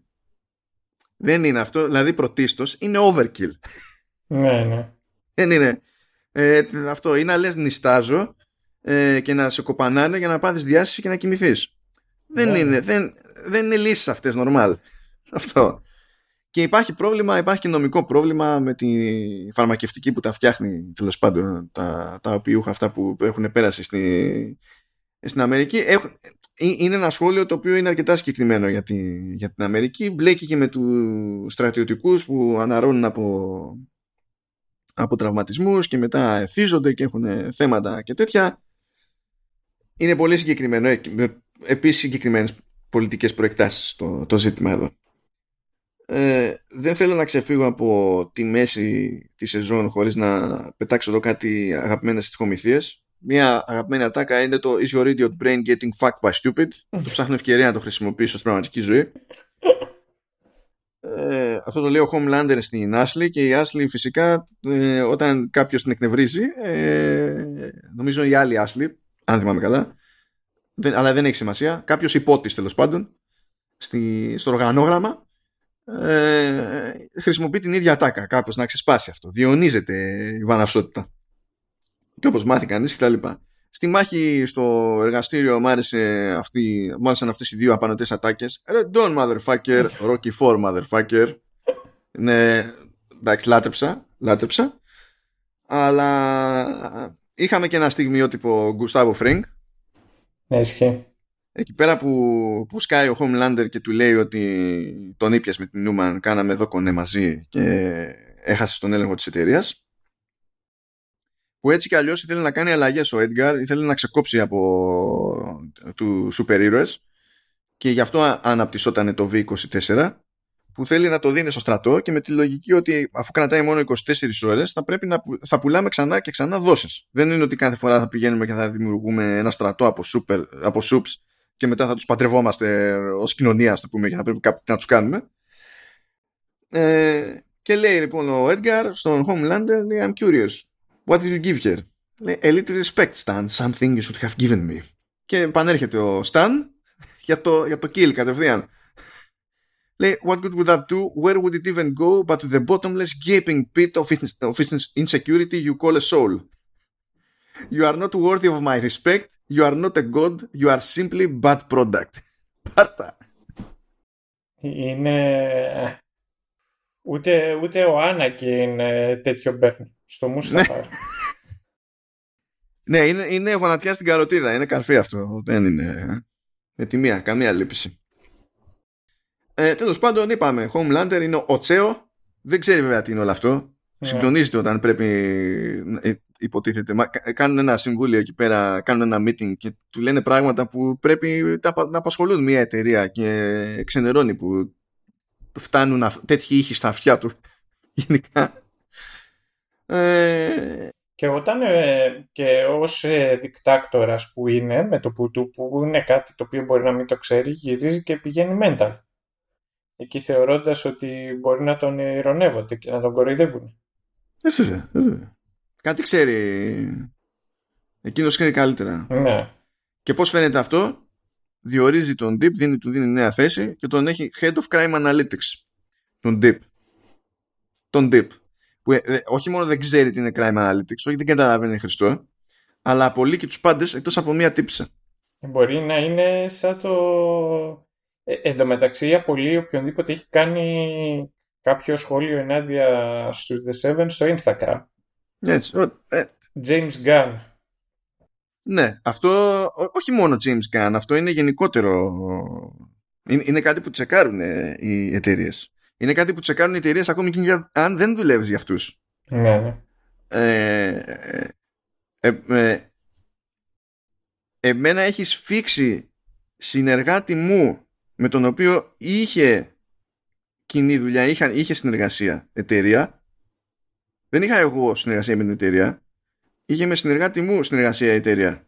Αλλά επειδή πήρε χαμπάρι ότι έλεγα, ε, ε, πήρε η εταιρεία χαμπάρι ότι εγώ έλεγα κάτι που ε, δεν γούσταρε, και είχε ήδη σχέση με τον άλλο συνεργάτη, πήγε και τον έσφιξε για να με σφίξει για να ανακαλέσω.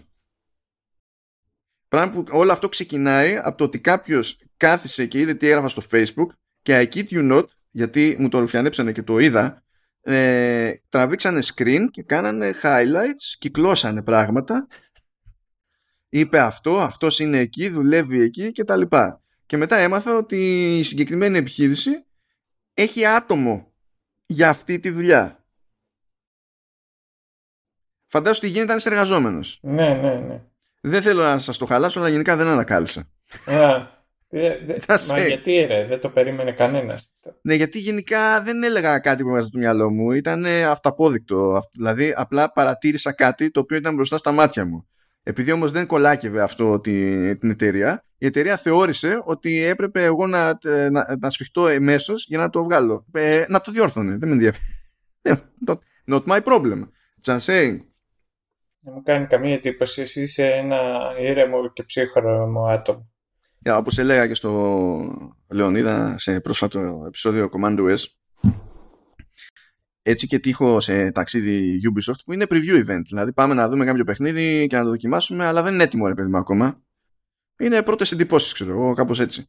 Ε, μετά αργά ή γρήγορα καταλήγεις κάπου έξω για φάει και είναι όλοι group. Και είναι εκεί το PR και θα πει, ξέρω εγώ, τώρα που σας έχω εδώ, πείτε έτσι μια πρώτη γεύση. Ε, Πώς σας φάνηκε, ναι, ναι, ναι, κατάλαβα. Δεν σου λέει τώρα πες μου κάτι ανάλυση, μια γενικότητα. Δηλαδή δεν θα κάνουμε τώρα δουλειά, ήρθαμε να φάμε, ρε παιδί μου. Απλά έτσι για την ιστορία. Και ξεκινάει, ρε παιδί μου, από μια μεριά και πηγαίνει κεφάλι-κεφάλι. Εμένα με κάνει skip. Κατάλαβε, είναι. Έχουμε πρόσωπο. Εντάξει, κοίταξε να δεις. Ε, υπάρχει διαφορά μεταξύ το να πεις κάτι και να είσαι... να πεις κάτι το οποίο δεν τους αρέσει και, το, και να είσαι μαλάκας, για να είσαι μαλάκας. Ναι, έχει διαφορά. Μα γι' αυτό και όλα, κοίτα, αν ήταν αυτό το ζήτημα με τη Ubisoft, δεν θα σταύρωνα ταξίδι. δεν είναι ναι, αυτό ναι. το πρόβλημα. Δεν είναι. Δηλαδή, καταλαβαίνόμαστε. δεν είναι, είναι ε, ε, στην προκειμένη ήταν καλό σημάδι, αλλά είναι αστείο. Είναι αστείο γιατί ξαφνικά βλέπουν οι υπόλοιποι από άλλες χώρες και τα λοιπά. Ε, τι έρχεται σε μένα, ξέρω εγώ, και λέει Καλά, εσύ άσε. Και κάνει μια έτσι. Και λέει Τι συνέβη εδώ, τι έχει παιχτεί, κάποιο backstory υπάρχει εδώ. Ναι. Ε, θυμάμαι Βαρσοβία. Τώρα αν έχεις σκάσει Τσέχα η οποία είναι influencer και ήταν ψιλογερή influencer και αυτή έχει Πολωνό, έχει σχέση με έναν Πολωνό ο οποίος δουλεύει στην ε, ε, Ελά, πώς είναι λένε εκεί που κάνει το Witcher και το Cyberpunk. Έλα, CD Projekt. Ναι, στη CD Projekt. Γαμώτο. Ή, να, ή, να το πούμε όπως το λένε, CD Projekt. Ε, project, τι είναι Γερμανία; Όχι ρε, μα, νομίζω ότι J το λένε το τέτοιο, ε, η Πολωνία. Πώς το λένε, G-Gay. Λοιπόν, ε, και σκάει αυτή την επόμενη μέρα να κάνει συνέντευξη και βίντεο να κάνουν, πώς να το πω, εμείς είχαμε κάνει με audio και μετά κάναμε transcript. Ε, υπήρχαν και αυτοί οι οποίοι είχαν τη δυνατότητα, άμα το λέγανε πιο πριν, να κάνουν βίντεο. Και Sky να κάνει βίντεο interview φορώντας ε, μπλουζάκι Gwent. Πήγε ε, και έσκασε εκεί με ένα σμίρκ. Και την επήρανε, την επήγανε πιο πέρα και της είπαν... Να μεταφράζω εγώ μηδίαμα, μηδίαμα. Ναι, ναι. Και την επήγανε πιο πέρα και της είπαν... Ε, ε, αντιλαμβάνεσαι ότι δεν πρόκειται να γίνει συνέντευξη. Και λέει, γιατί, λέει, δεν θα γίνει βίντεο interview. Λέει, όχι λέει, θα γίνει συνέντευξη, period. Αυτό είναι να κάνεις φασαρία τώρα, έτσι. Γιατί δεν είναι. Δεν έχει σημασία αν τους αρέσει. Δεν θα σου πούνε τι φοράς. Δηλαδή, για να, μίνιμουμ για να σου πούνε τι φοράς, όχι πρέπει να σου καλύψουν το έξοδο του ταξιδιού. Ε, πρέπει Μα να είσαι υπαλληλό. Μα καλύψει το έξοδο του ταξιδιού. Ναι, απλά θέλω να σου πω ότι ακόμα και αυτό, ακόμη και αυτό δεν είναι δικαιολογία. Εγώ, εγώ, εγώ το συγκεκριμένο το δικαιολογώ. Είναι dick move. Είναι dick move. Αλλά ασχέτως του dick move, αυτό δεν τους δίνει το δικαίωμα. Δηλαδή μπορεί, μπορεί να είσαι εσύ μαλάκας εκείνη, μπορεί να γίνεσαι μαλάκας εκείνη την ώρα αλλά αυτό δεν ανοίγει την πόρτα διάπλατα ώστε να είναι και οι άλλοι μαλάκες. Όχι, κοίταξε να δεις. Καταρχάς, ε, συνέντευξη τη, της είπαν ότι δεν θα κάνουν, δεν της είπαν τίποτα για τη μάνα της. Ναι, καλά, εντάξει, τα έκανα, θα τη και πίσω. Ε, δεν, ναι. Είχε, δεν είχε ναι, απλά της είπαν ότι δεν θα γίνει τελικά η συνέντευξη. Θα μπορούσαν εκείνοι πολύ άνετα εκεί να κάνουν και ένα χαμογελάκι και να της πούμε Α, τελικά ε, δεν νιώθει καλά αυτός και θα ήταν ένα middle finger το οποίο... Αυτό είναι, αυτό είναι, είναι απαράδεκτο και δείχνει και από την πλευρά εκεί πέρα της, της Blizzard δείχνει κομπλεξισμό. Δεν είναι... είναι ε, ε, εγώ, εγώ το συγκεκριμένο το δικαιολόγο πάντως μέσα στο δικό μου το μυαλό. Όπως και τον ίδιο λόγο που άμα έσκαγε κάποιος εκεί σε άμεσο... Πώς να σου πω. Είναι... Είναι ρε φίλε, είναι, δεν, δεν βρίσκω τώρα τη λέξη τέλος πάντων. Είναι σαν να πάω εγώ σαν πολιτή να είμαι πολιτής της Coca-Cola και να σκάσω στη δουλειά με μπλούζα της Pepsi. Ε, ναι, με τη διαφορά βέβαια ότι όταν είσαι influencer δεν, δεν είσαι influencer της Blizzard. Αυτό, αυτό είναι το θέλω να σου πω. Ναι, ναι αυτό είναι το, το καταλαβαίνω. Όταν είσαι στο payroll είναι άλλο. Και να λέμε payroll να υπάρχει συνεργασία κανονική. Έτσι, όχι έπαιξε ένα παλιόλα όπω είναι αυτό, ένα ταξίδι πληρωμένο. Γιατί στην τελική σου πληρώνει το ταξίδι επειδή θεωρεί ότι αξίζει τον κόπο το influence που έχεις ως influencer, που είναι ένα κοινό που έχεις χτίσει εσύ. Δεν το έχουν χτίσει αυτοί και σου κάνουν τη χάρη και στο παραχωρούν. Εσύ έχεις κάνει όλη τη δουλειά από πίσω σε αυτό το κομμάτι, ώστε να, να τους φανείς χρήσιμος τέλος πάντων στο επικοινωνιακό. Ε, από τη στιγμή που δεν, ε, δεν, υπά, δεν έχει καμία δικαιοδοσία πάνω σου, είναι παντελώς απαράδεκτο. Και δίνει και κομπλεξισμό, διότι μπορείς να είσαι Blizzard, μπορείς να έχεις ανταγωνιστικό προϊόν και να, ε, και να δέχεσαι ότι το ανταγωνιστικό προϊόν είναι καλό παιχνίδι. Γιατί μιλάμε στην τελική για παιχνίδια, μιλάμε για entertainment. Για φαντάσου yeah. να, ήσουν να, να, να γίνει μια ταινία σε ένα στούντιο και ε, να μην μπορούσες να πεις ότι σου αρέσει μια άλλη ταινία άλλο στούντιο. Είναι, είναι απαράδεκτο αυτό. Είναι παντελώς απαράδεκτο. Δεν υπάρχει. Δηλαδή είναι, είναι για σφαλιά κατευθείαν. Και δεν περνάνε αυτά τώρα. Άμα βγουν αυτά προς τα έξω, δεν περνάνε. Θα φάει τόσο κράει η εταιρεία που αντέδρασε έτσι. Μόλις βγήκε προς τα έξω. Τώρα δεν ηχογραφούμε. Ξέρεις, να γίνει ντόρος, ντόρος, παιδί μου. Ναι. Τέλος πάντων. Ε, μετά από αυτό το, το, το, αυτές τις μικρές διακόπες που κάναμε νοερά ε, προχωράμε προχωράμε εδώ πέρα ε, A-Train φέρνει τον Blue Hawk σε ένα χώρο μαζί με δημότες τε, μαύρους εκεί πέρα και τον βάζει να απολογηθεί. Ο Blue Hawk δεν ξέρει να απολογηθεί, ε, φτάνει στο Soups Lives Matters, τα, τα κάνει όλα σκατά.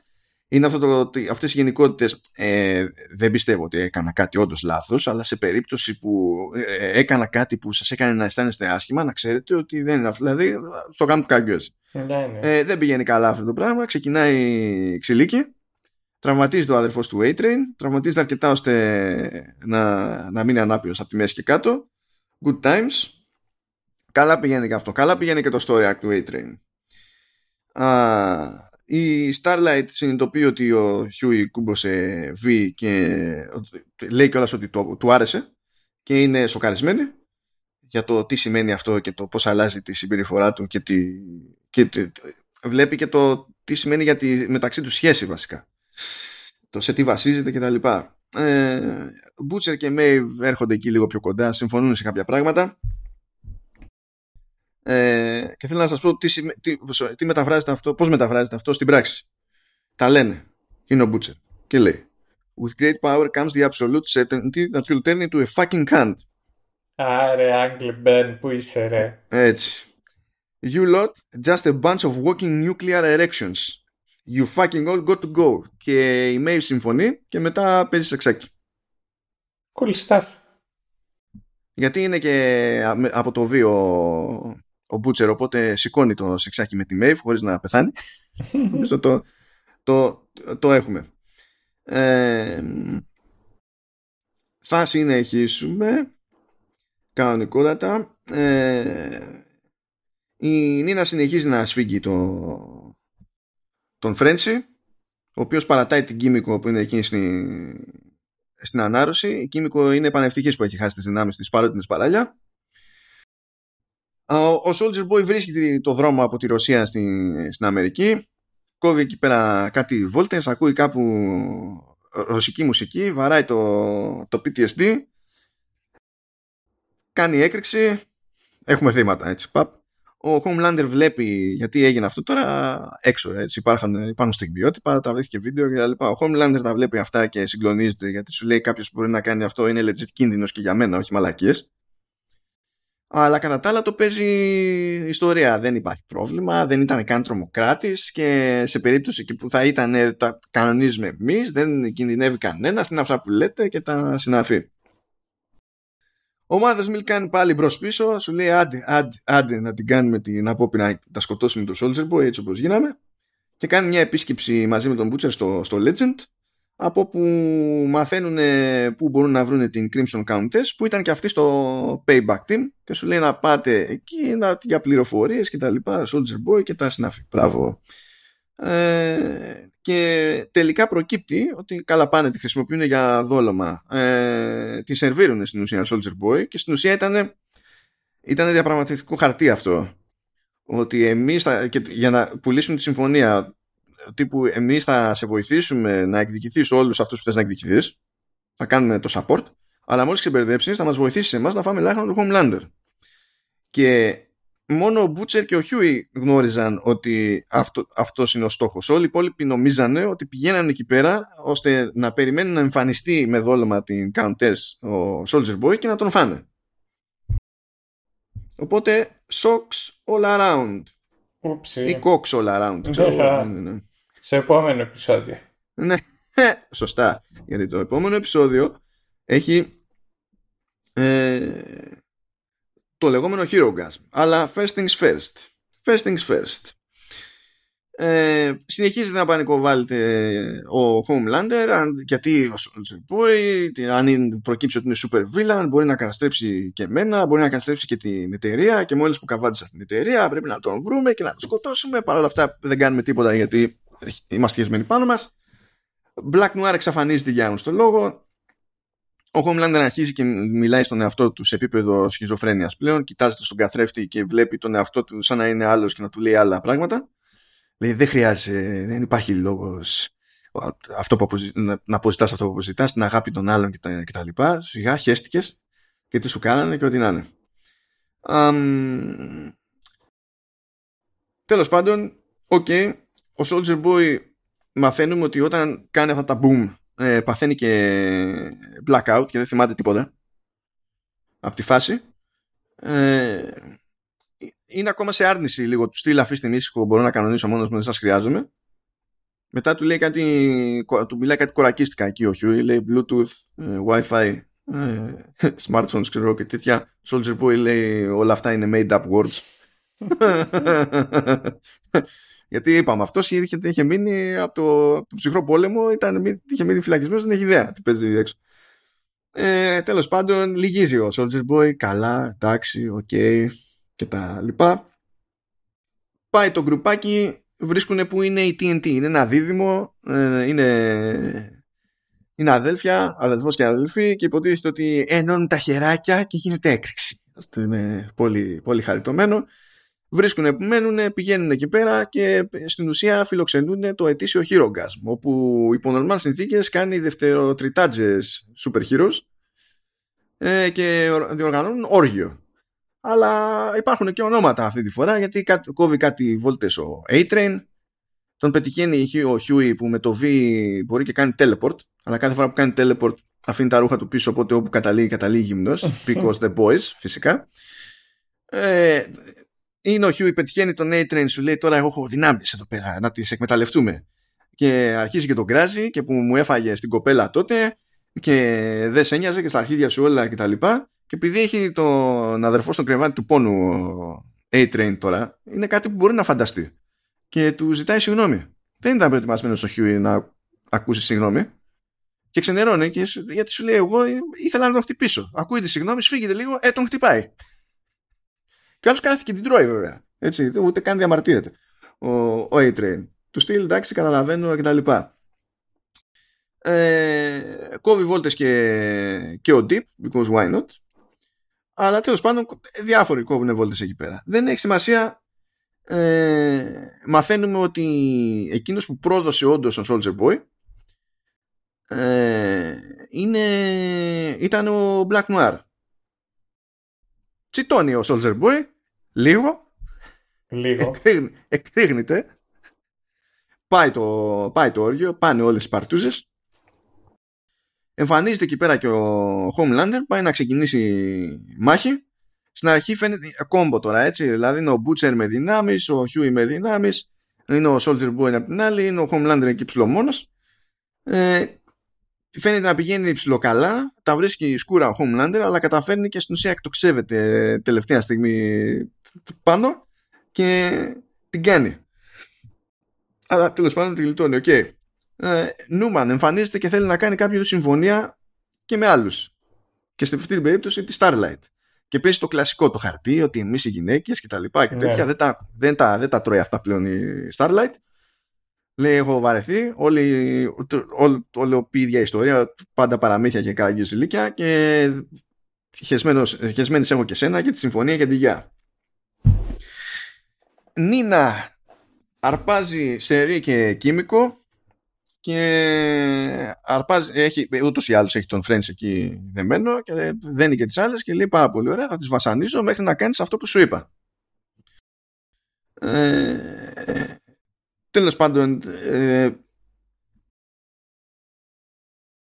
τι ψιλογλιτώνει τη, τη φάση εκεί πέρα δεν πηγαίνει με τη μία κατά διάολου και λέει η Κίμικο στον Φρέντσι ότι τώρα καταλαβαίνει επειδή είναι ανήμπορη και δεν μπορεί στην ουσία να, να βοηθήσει τον Φρέντσι που τον αγαπά επειδή δεν έχει τις δυνάμεις της καταλήγει να συμπεράνει ότι το πρόβλημα δεν ήταν οι δυνάμεις.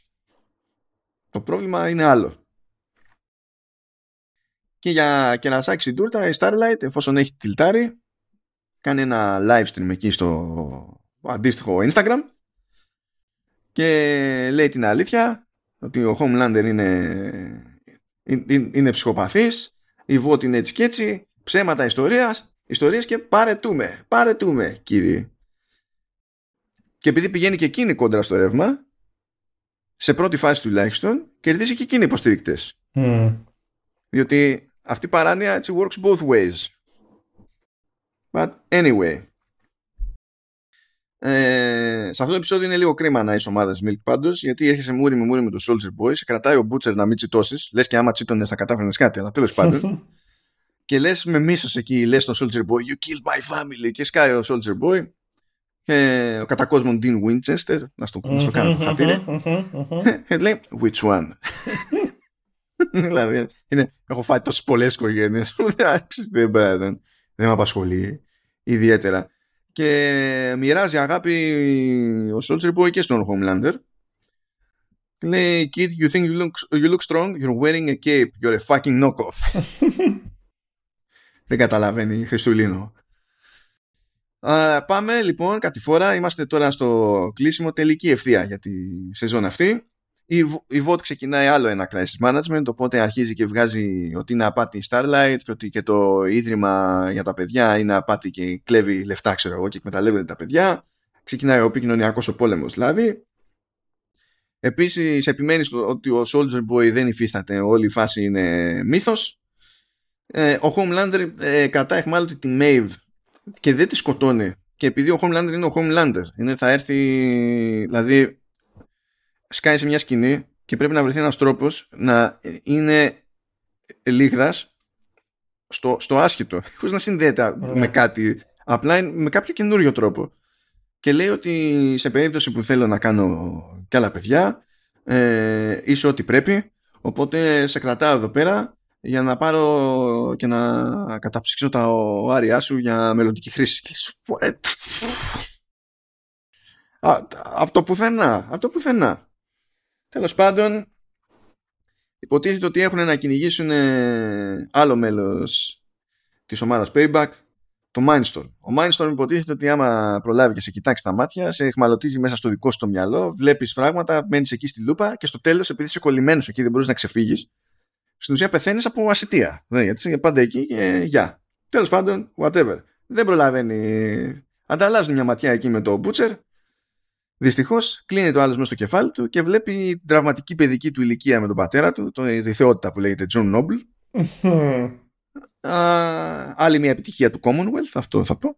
Ε, και ε, βλέπει και τον αδερφό του που ε, στην αρχή τον προστάτευε, μετά δεν είναι ότι δεν τον προστάτευε, αλλά θεωρούσε ο Μπούτσερ ότι αν σηκώναν και έφευγε εκείνος, ότι θα ήταν καλύτερα τα πράγματα για τον αδελφό του. Δεν ήταν ε, σωστή σκέψη αυτή. Ο αδελφός του κατέληξε να αυτοκτονεί. Φυσικά ε, αισθάνεται ένοχος γι' αυτό ο Μπούτσερ και πέφτει σε αυτό το μαρτύριο και σε αυτή τη, τη λούπα. Α, και εκεί πετάγονται και τα πρώτα υπονοούμενα ότι κατά μία έννοια κάπως έτσι βλέπει τον Χιούι ο Μπούτσερ σαν να είναι και εκείνος δική του ευθύνη και μια ευκαιρία να μην κάνει τα λάθη που έκανε με τον αδερφό του. Στο κεφάλι του είναι κλεισμένος και ο Black Noir που τα λέει με τον εαυτό του συζητώντας με καρτούν. OK. Okay. Η Κίμικο ζητά από την ε, Starlight να χωθεί στο Vought Tower και να καβατζώσει V για να πάρει τις δυνάμεις της πίσω. Της κάνει το χατήρι Starlight αλλά η Starlight καθώς είναι εκεί πέρα βλέπει κάτι σημειώσεις για το V24 και δείχνει ότι ένα από τα προβλήματα είναι ότι σε 3 με 5 δόσεις γίνεται θανατηφόρο. Oopsie. Πακέτο. Πανικόβλητη παίρνει τον Butcher για να τον ε, προειδοποιήσει και, να, και του λέει πες και στον Χιούι γιατί δεν τον βρίσκω. Και φυσικά ο Butcher δεν λέει τίποτα στον Χιούι γιατί είναι ο Butcher. Ακόμα και αν να, το κάνει, να κάνει το σωστό θα το κάνει με το λάθος τρόπο. Είναι, είναι... Anyway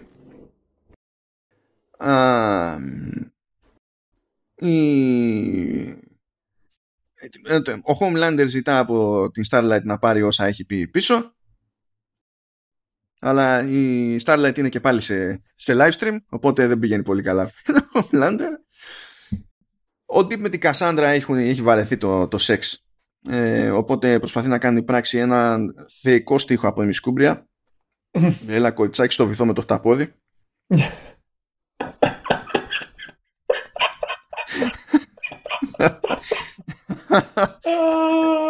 Έπαθε, δεν το περίμενα. Ήταν ύπουλο αυτό για το Σταύρο.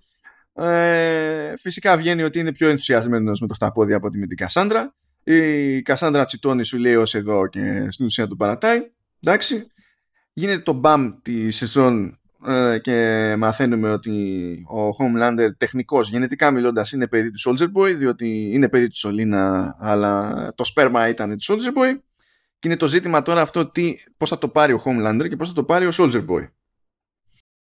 Ε, φυσικά ο Homelander ενθουσιάζεται διότι έχει daddy και mommy issues και λέει έχω και εγώ μπαμπά που ήθελα πάντα. Τώρα δεν, θα τον, δεν θέλω να το σκοτώσω το Soldier Boy. Θέλω να είμαστε μαζί. Θέλω να είμαστε παρέα. Α, ε, αντιμετωπίζει τα daddy issues και από την άλλη μπάντα γιατί εντοπίζει ε, την κρυψώνα του Ryan. Στην ουσία αυτό του ρουφιάνεψε η Νούμαν. Εκείνη που το μαθαίνουμε. Όπως μαθαίνουμε και ότι το αντάλλαγμα στην Νούμαν ήταν ε, δώσει β για να την κουμπώσει στην κόρη της, επειδή η Νούμαν απ' την άλλη θεωρεί ότι αν δώσει υπερδυνάμεις στην κόρη της, θα είναι πιο ασφαλής σε ένα κόσμο που κυκλοφορούν διάφοροι τζαβίζε σαν τους υπολείπους. Και συνεχάμε, που, γιατί είπαμε κάτι φορά. Ε, ξεκινάνε Butcher και Soldier Boy να βρουν τον, τον Black Noir ε, για να μην πάρει έξτρα V ο, ο Huey, έξτρα V24 ε, κάνει την καλύτερη πράξη ο Butcher και τον αφήνει σέκο τον παρατάει πίσω Thank you Mr. Butcher α, ο, ο Soldier Boy συζητάει με τον, με τον Butcher για το δικό του τον πατέρα και για, που, τον, που τον είχε του πεταματού, τον είχε για άχρηστο και γι' αυτό μπήκε στη διαδικασία να μπει στα trials για το Compound V και να γίνει κάποιος να καταφέρει κάτι και μετά πάλι του έριχνε κάτι για πατέρας του γιατί σου λέει ήταν cheat. Αν ήσουν, άνθρω... αν ήσουν άντρας προκοπής, δεν θα χρειαζόταν αυτές τις ideas. Ψάχνουμε. Δεν έχει σημασία βέβαια που ψάχνουμε τον Black Noir γιατί τον σκοτώνει τον Black Noir ο Homelander. Γιατί συνειδητοποίησε ότι του είπε ψέματα mm. και δεν τα σηκώνει αυτά ο Homelander. Thank you, Mr. Homelander. Η ομάδα συνειδητοποιεί που είναι ο Μπούτσερ, τι κάνει και τα λοιπά. Δεν θέλουν να πάνε να βοηθήσουν καθόλου. Ο Χιούι βέβαια τους λέει ότι μην είστε μαλάκια, πρέπει να πάμε γιατί ορίστε να και τώρα ακόμα έκανε την καλή την, την πράξη. Όπως και αν την έκανε αυτή.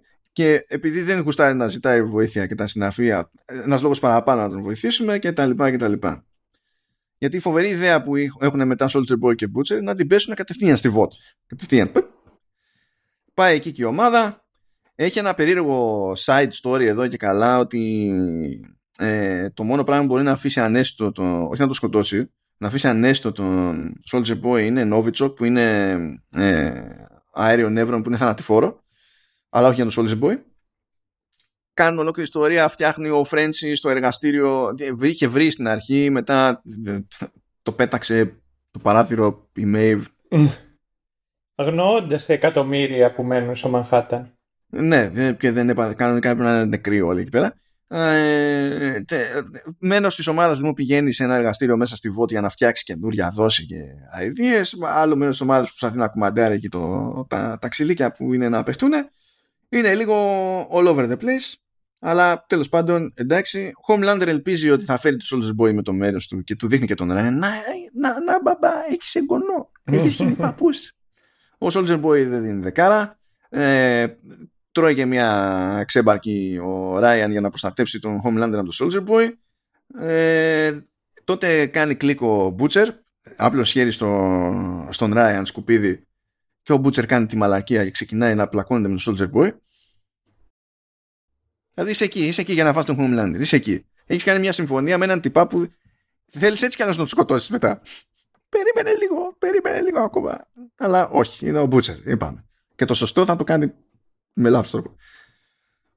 ναι. Τσιτώνει λοιπόν και στην ουσία πλακώνεται κυρίως ο Μπούτσερ με το... Καλά νομίζω είναι και ο Χιούι με, τη... με τον Soldier Boy και το ότι αρπάξει ο καθένας από εκεί και πέρα. Ε, και πλακώνεται η Maeve με το Homelander κυρίως. Ε, δεν μου οδηγεί κάπου ιδιαίτερα το πράγμα πέρας στο ότι χάνει ένα μάτι η, η, η Maeve είναι νέο look. Ο Soldier Boy έχει αρχίσει και τσιτώνει, σου λέει ναι, εντάξει, για να, για να εκραγούμε λίγο εδώ πέρα. και ξέρει το παραμύθι η Maeve, τον αρπάζει εκεί και πέφτουν μαζί από το, από το κτίριο για να μην γίνει χειρότερα η φάση και πεθάνουν όλοι. Για κάποιο λόγο ζει από αυτό η Maeve. Δεν έχω αντιληφθεί, ενώ υποτίθεται ότι αυτό τα διαλύει πολλά. Ζει η Maeve, βέβαια χάνει τις δυνάμεις της, οπότε πλέον μπορεί να ζήσει λίγο πιο φυσιολογική ζωή μείον ένα μάτι βέβαια, αλλά μπορεί να πάει και με το αμόρε της, κομπλέ, και όντως αυτό κάνει. Just saying. Ο Μπούτσερ μαθαίνει και από τους γιατρούς επισήμως ότι είναι σε point of no return, πεθαίνει. Δεν το λέει κανέναν.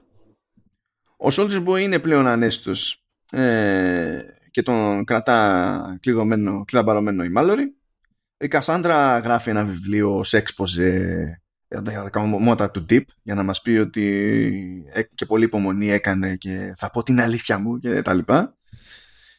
Ε, Νούμαν καταλήγει να είναι νέα υποψήφιος για τη θέση της αντιπροέδρου οπότε θα χοντρίνει μάλλον το πράγμα την επόμενη φορά και αλήθεια είναι ότι έτσι όπως έκλεινε η προηγούμενη σεζόν εγώ περίμενα ότι θα εξερευνηθεί πολύ περισσότερο το arc της Νούμαν σε αυτή τη δόση αλλά το κρατάνε για πιο μετά τελικά. Ναι. Ε, ο Homelander δείχνει στον κόσμο πλέον τον Ryan, λέει αυτός είναι ο γιος μου. Ε, τα πλήθη, στα πλήθη εκεί βρίσκεται ένας βλάκας που πετάει ένα, ένα κουτάκι αναψυκτικού στον Ryan. Ο Homelander χωρίς ιδιαίτερη σκέψη κάνει ζαπ. Κοιμάς ο, ο φαν, ο μέχρι πρώτος φαν του Homelander και τα πλήθη σκαλώνουν λίγο, συνειδητοποιούν τι έγινε και μετά αρχίζουν και στο κραυγάζουν. Γιατί η ψυχολογία της μάζας είναι η ψυχολογία της μάζας. Ή έπρεπε να πω την ψυχολογία της πρέζας, δεν ξέρω. depends. Depends. Ε, και κλείνουμε ε, με το The Boys τέλος πάντων να είναι έτοιμοι να συνεχίσουν ε, τη δράση τους τον Butcher να κάνει ότι δεν πεθαίνει ενώ ξέρει ότι πεθαίνει και την Starlight πλέον που παρετήθηκε να είναι και εκείνη μέρος των The Boys Irony of Ironies πέρα από την Κίμικο ε, να έχουν κι άλλον σουπ ή The Boys που συχαίνονται τους σουπς αλλά έτσι πάνε αυτά τα πραγματάκια. Ε, και νομίζω ότι μπορούμε να φτάσουμε τώρα στις γενικές ιδέες.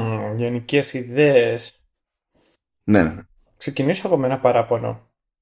Για πες. ε, λιγάκι με τον τρόπο με τον οποίο χειριστήκαν τον Black Noir και τελείως το πώς ε, έκλεισε η όλη αυτή η φάση. Βασικά είναι σαν να μην το χειριστήκαν. Ναι. ναι. Mm. Θα σου πω ότι εξής, αντιλαμβάνομαι το... την τραγικότητα το ότι ο Black Noir έβλεπε legit τον ε, Homelander σαν φίλο του και ήταν ο Homelander αυτός ο οποίος τον σκότωσε και για να κάνει απειλή και να ευχαριστήσει τον ε, πατέρα του που δεν ήξερε καν πώς τον βλέπει ο πατέρας του. Αλλά και από την άλλη ρε παιδί μου, νομίζω ότι θα ήταν πιο καλό κλείσιμο το να πάει, να είναι αυτός ο οποίος να παίρνει η αγκαλιά του Soldier Boy και να πηδάνε από το παράθυρο. Αντί να κάνουν ένα fade out death με την Μάιευ και ώστε να την δείξουν μετά ότι ήταν κομπλέ. Και αν θέλανε να κάνουν depower τη Μαΐεβας ήταν μέσα στο blast, στο πρώτο blast. Ναι, δεν θα διαφωνήσω. Σίγουρα, δηλαδή, να σου πω ακόμα, όπως και αν κάνανε κάτι τέλος πάντων Black Noir, ε, ε, δεν, στην ουσία δεν έκαναν κάτι ιδιαίτερο. Δηλαδή, μας δείξαν ότι έπαιζε μια κόντρα, ήθελε να βγει επί payback πιο στο προσκήνιο. Ναι. Αλλά μιλάμε και για άλλη δεκαετία. Ε, ακόμη και ο Stan Edgar που ήταν νέος και έκανε, έκανε και πάλι κάποια κουμάντα στη VOT, δεν ήθελε να τον σπρώξει γιατί σου λέει πώς θα μαρκετάρουμε έναν μαύρο τέτοια εποχή. Ναι. Ε, βάζει αυτή τη, την κόντρα, ας το πούμε. Και όλο το υπόλοιπο είναι απλά τρώει φρίκες μες στο κεφάλι του ο Black Noir και επειδή ήξερε κάτι που δεν το είπε στο Homelander, μόλις το συνειδητοποίησε ο Homelander, τέλος. Ε, ε, δεν αισθάνομαι ότι βγήκε κάτι από αυτό το arc, δηλαδή για το χαρακτήρα, για κάποιον άλλο χαρακτήρα στα Πέριξ, για το story γενικά, δεν νομίζω ότι βγήκε κάτι. Ήταν απλά άλλο ένα. Ήταν μια πολύ σύντομη διαδρομή για, να, για ένα άνοιγμα στο να κάνει άλλη μια καφρίλα ο Homelander. Ναι. Κάπως έτσι. Θα συμφωνήσω γενικά, ναι. Ναι, θα συμφωνήσω. Ε... Εγώ περίμενα και λίγο παραπάνω, παρότι δεν, δεν έχω πρόβλημα που δεν το εξερεύνησαν τελείως, δηλαδή τελείως, πολύ περισσότερο, αλλά θα ήθελα και λίγο ζουμί παραπάνω στην Νούμαν. Ε, όχι απαραίτητα να προχωρήσει περισσότερο το story που φαίνεται ότι θα προχωρήσει παρακάτω. Ελπίζω, γιατί έτσι φαίνονταν και την περασμένη φορά και τελικά δεν πήγε ε, πολύ μακριά. Θα, ε, θα ήθελα όμως να, να χτίσει λίγο το υπόβαθρο με τα κίνητρα και τη φάση τέλος πάντων με την Νούμαν. Δηλαδή το μόνο πράγμα που, που κάνει στην πραγματικότητα είναι να σου δείχνει ότι υπάρχει ένα μυστικό που δεν θέλει να βγει προς τα έξω και είναι το ένα ορφανοτροφείο που κάνανε πειράματα με βή και κατέληξε και αυτή έτσι, εντάξει. Ε, που δεν είναι καν πρωτότυπο από την άποψη ότι και από την πρώτη σεζόν το ξέρουμε αυτό ότι γινόταν. Ε, και μετά απλά έχουμε μία σκηνή με την κόρη της ας πούμε που σου, λέει ε, ε, θα, θα πονέσει τώρα ξέρω εγώ θα σου βάλω το β' και αυτά αλλά αυτό για να είσαι προστατευμένος. Ε, ήθελε λίγο, ήθελε λίγο μαγείρεμα ακόμη. Εντάξει κάνει πολύ καλό setup όμως και για την επόμενη σεζόν με το ότι σκοτώσανε τον, τον running mate του Dakota Bob. Τον επέζει ο Boom Singer άλλη με τεράστια μορφή του Supernatural. Ε, όχι, το, με το setup δεν διαφωνώ. Το setup είναι καλό για μετά. Δεν έχω πρόβλημα με αυτό. Απλά το, τον το, την εσωτερική διεργασία της Νούμαν ναι, ναι. ήθελα να δω λίγο πιο τροφαντή για να με βάλεις ένα τρυπάκι ως θεατή να πάρω θέση και εγώ προς ε, την Νούμαν. Δηλαδή να τη συμπαθήσω ε, με μια κάποια σαφήνεια ή να την αντιπαθήσω με μια κάποια σαφήνεια και να ξεκινήσω με αυτό ως βάση στην επόμενη σεζόν ε, και να, να έχει να παίξει και το story με αυτό. Ενώ έτσι δεν, δεν προλαβαίνει να πάει κάπου. Δεν νομίζω ότι γέρνει επαρκώς κάπου αυτή τη στιγμή. Ναι.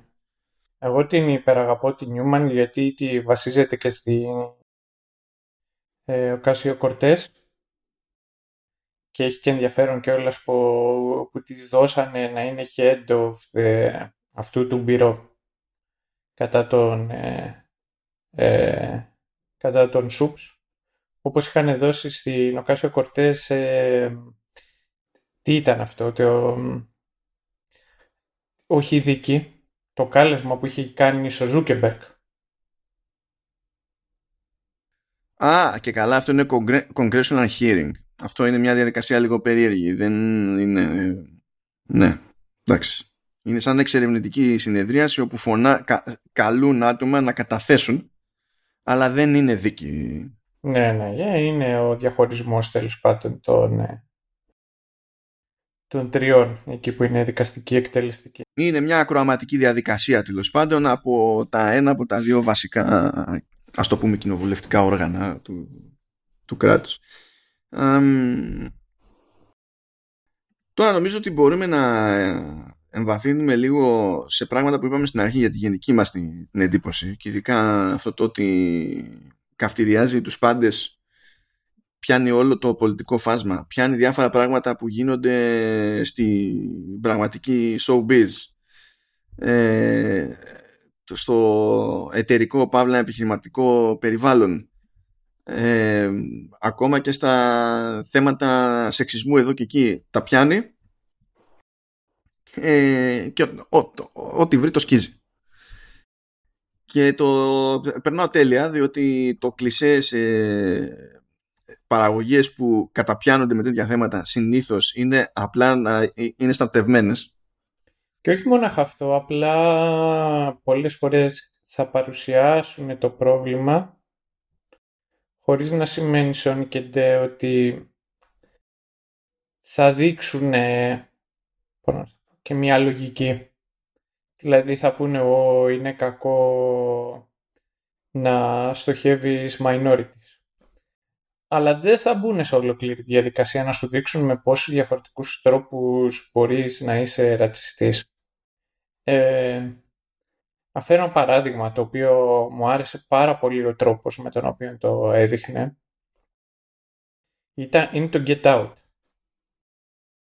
που είναι τώρα που έχει πάει ο πρωταγωνιστής να γνωρίσει τους γονείς της κοπέλας του.